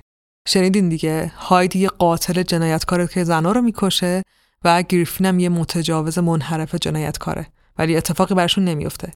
بارسترین این تعویضا هم برای مینا اتفاق میفته ولی با همه اینا مینا موری رهبر این گروه عجیبه زنی که تو داستان خودش قربانی یکینه مردونه است رئیس دسته ای میشه که تو جای جای داستان به خاطر طلاقش و بین اون همه مرد بودن و حتی شجاعتش بارها هرزه صداش می‌کنن. تو کتاب یه جمله هست با این مفهوم که سلطنت یا حالا حکومت انگلستان خودش دشمنان خودش رو می‌سازه که اگه بخوایم دقیق نگاه کنیم این تفکر رو تو واچمن و وی فور وندتا هم دیدیم. واچمن البته آمریکا بود ولی کلا منظورم این مفهومی بود که آلن مور استفاده می‌کنه البته بگم که این کتاب همش پر از مفاهیم عمیق و خفن و اینا نیستا. یکی از سرگرم کننده ترین کتاباییه که من خوندم و در عین حال که زبان سختی داره ولی خیلی جذاب و هیجان انگیز و حتی گاهی خنده داره. تصاویر و طراحی های کوین جزئیات بی‌نظیری داره. مثلا اون صحنه آخری که کشتی پرنده سقوط می‌کنه و آدما دارن ازش میریزن پایین بی‌نظیره. قیافه آدما خیابونا اون زیردریایی نمو یا اصلا خود فیگور نمو هم خیلی خفنه. صحبت از سرگرمی شد بعد نیست در مورد فیلم نجیب زادگان عجیب که تو سال 2003 اکران شدم حرف بزنیم. یه فیلم خیلی بد که توصیه نمی‌کنم ببینینش. فیلم اقتباس وفاداری نیست. تغییراتی داده که نباید می‌داده و به خاطر همون تغییرات چاشنی اصلی داستان از دست داده. اولیش تغییر جایگاه الن و میناه یعنی الن میشه رهبر گروه. اونم نه الن معتاد و مریض که کم کم درمان میشه بلکه یه شانکانری خفن نما که می‌خواد ایندیانا جونز باشه. این خیلی تفاوت اساسیه. تو همین کلی نکته از داستان نادیده گرفته شده. بعد اون مرد نامری هم دیگه گریفین نیست. یه مرد نامری دیگه است چون اجازه نداشتن از اسم گریفین استفاده کنن. امتیاز استفاده از کاراکتر مرد نامری اصلی برای یه کمپانی فیلمسازی دیگه بود. دشمن فیلمم غیر از موریاتی یکی دیگه است که حالا اینجا نمیگم. همه رو اسپویل کردم حالا اینو نمی‌کنم. همه اینا به کنار فیلمنامه و بازی هم خیلی دم دستی و عجیبه. راستش به یکی از دوستام قول دادم خیلی از فیلم بد نگم چون بچه بوده خیلی فیلم دوست داشته. بهش گفتم منم دوست داشتم ولی دوباره که دیدم شرم نیابتی گرفتم اصلا. ببین تنها نکته جالبی که داره صحنه تغییر جکیل و هاید به همه. و البته زیردریایی رو هم جالب ساختن وگرنه بقیهش واقعا چیز خاصی نداره. میگم که همه نکات جالب کتاب کنار گذاشته شده. حالا همش نه ولی بیشترش. مثلا وجود نامحسوس شرلوک هولمز. آلمور خیلی هوشمندانه همه جا از شرلوکی حرف می‌زنه که نیست و حتی نبودن اونه که انگلستان رو به این روز انداخته. سایه کارگاه نازنین جهانی همه جای کتاب دیده میشه و تو فیلم هیچی به هیچی. با اینکه تازه دیدم حتی یادم نمیاد که به اسمش اشاره شده یا نه. آلن مور خودش میگه که آثار من به درد سینما نمی‌خورن. media شون همین کمیکه برای ساختن کتابای آلن نمیشه فقط به داستان اکتفا کرد. اون حس تاریک و شوخیای ترسناک و دیالوگای هوشمندانه و خیلی چیزای دیگر نمیشه نادیده گرفت. فرقی نمی‌کنه Watchmen باشه یا From Hell یا حتی V for Vendetta. به نظر میاد هالیوود توانایی ساخت concept ی که تو ذهن آلن مور بوده رو نداره. البته که وی فور وندتا فیلم خوبیه ولی خب در مقایسه با کتاب داریم حرف می‌زنیم.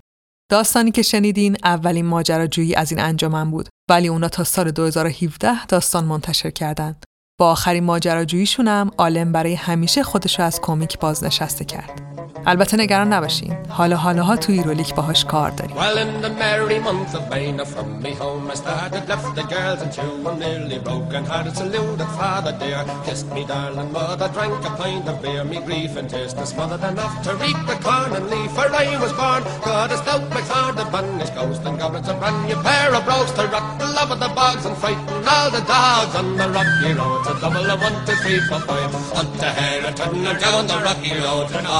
chased a double and MacFarrelly car. In Mullingar that night I rested them so weary started by daylight. Next morning late and there he took a drop of the pure to keep me heart and strength, and that's the paddy's cure. When there is off a drink and they hear the lassie smile, laughing all the while at me curious style could touch a heart. And they asked me was I hired and wages I required till I was almost tired of the rocky road to double and one to three for five. Hunt the hair and turn her down the rocky road all the way to double and MacFarrelly car.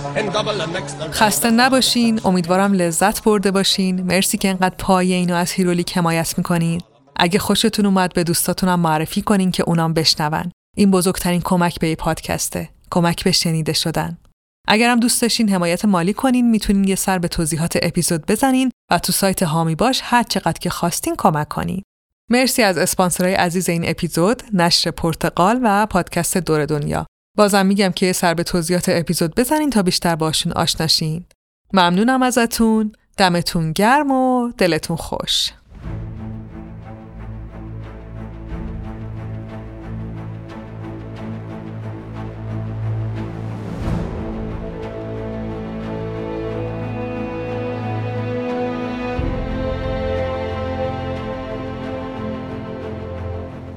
چیزی که شنیدین 24 مین قسمت از پادکست هیرولیک بود. هیرولیک رو من فایق تبریزی به کمک بردیا برجسته نژاد می‌سازم. کار لوگو و کاور هر قسمت رو هم نسرین شمس انجام میده. طراحی وبسایت هیرولیک رو هم نیما رحیمی ها انجام داده که همه لینک های مربوط به پادکست اونجا در دسترسه. می‌تونین صفحه و کانال مربوط به پادکست رو تو اینستاگرام، توییتر و تلگرام هم دنبال کنین و اگه حال کردین اونو به دوستاتون هم معرفی کنین. روزگارتون خوش. فعلا خدافز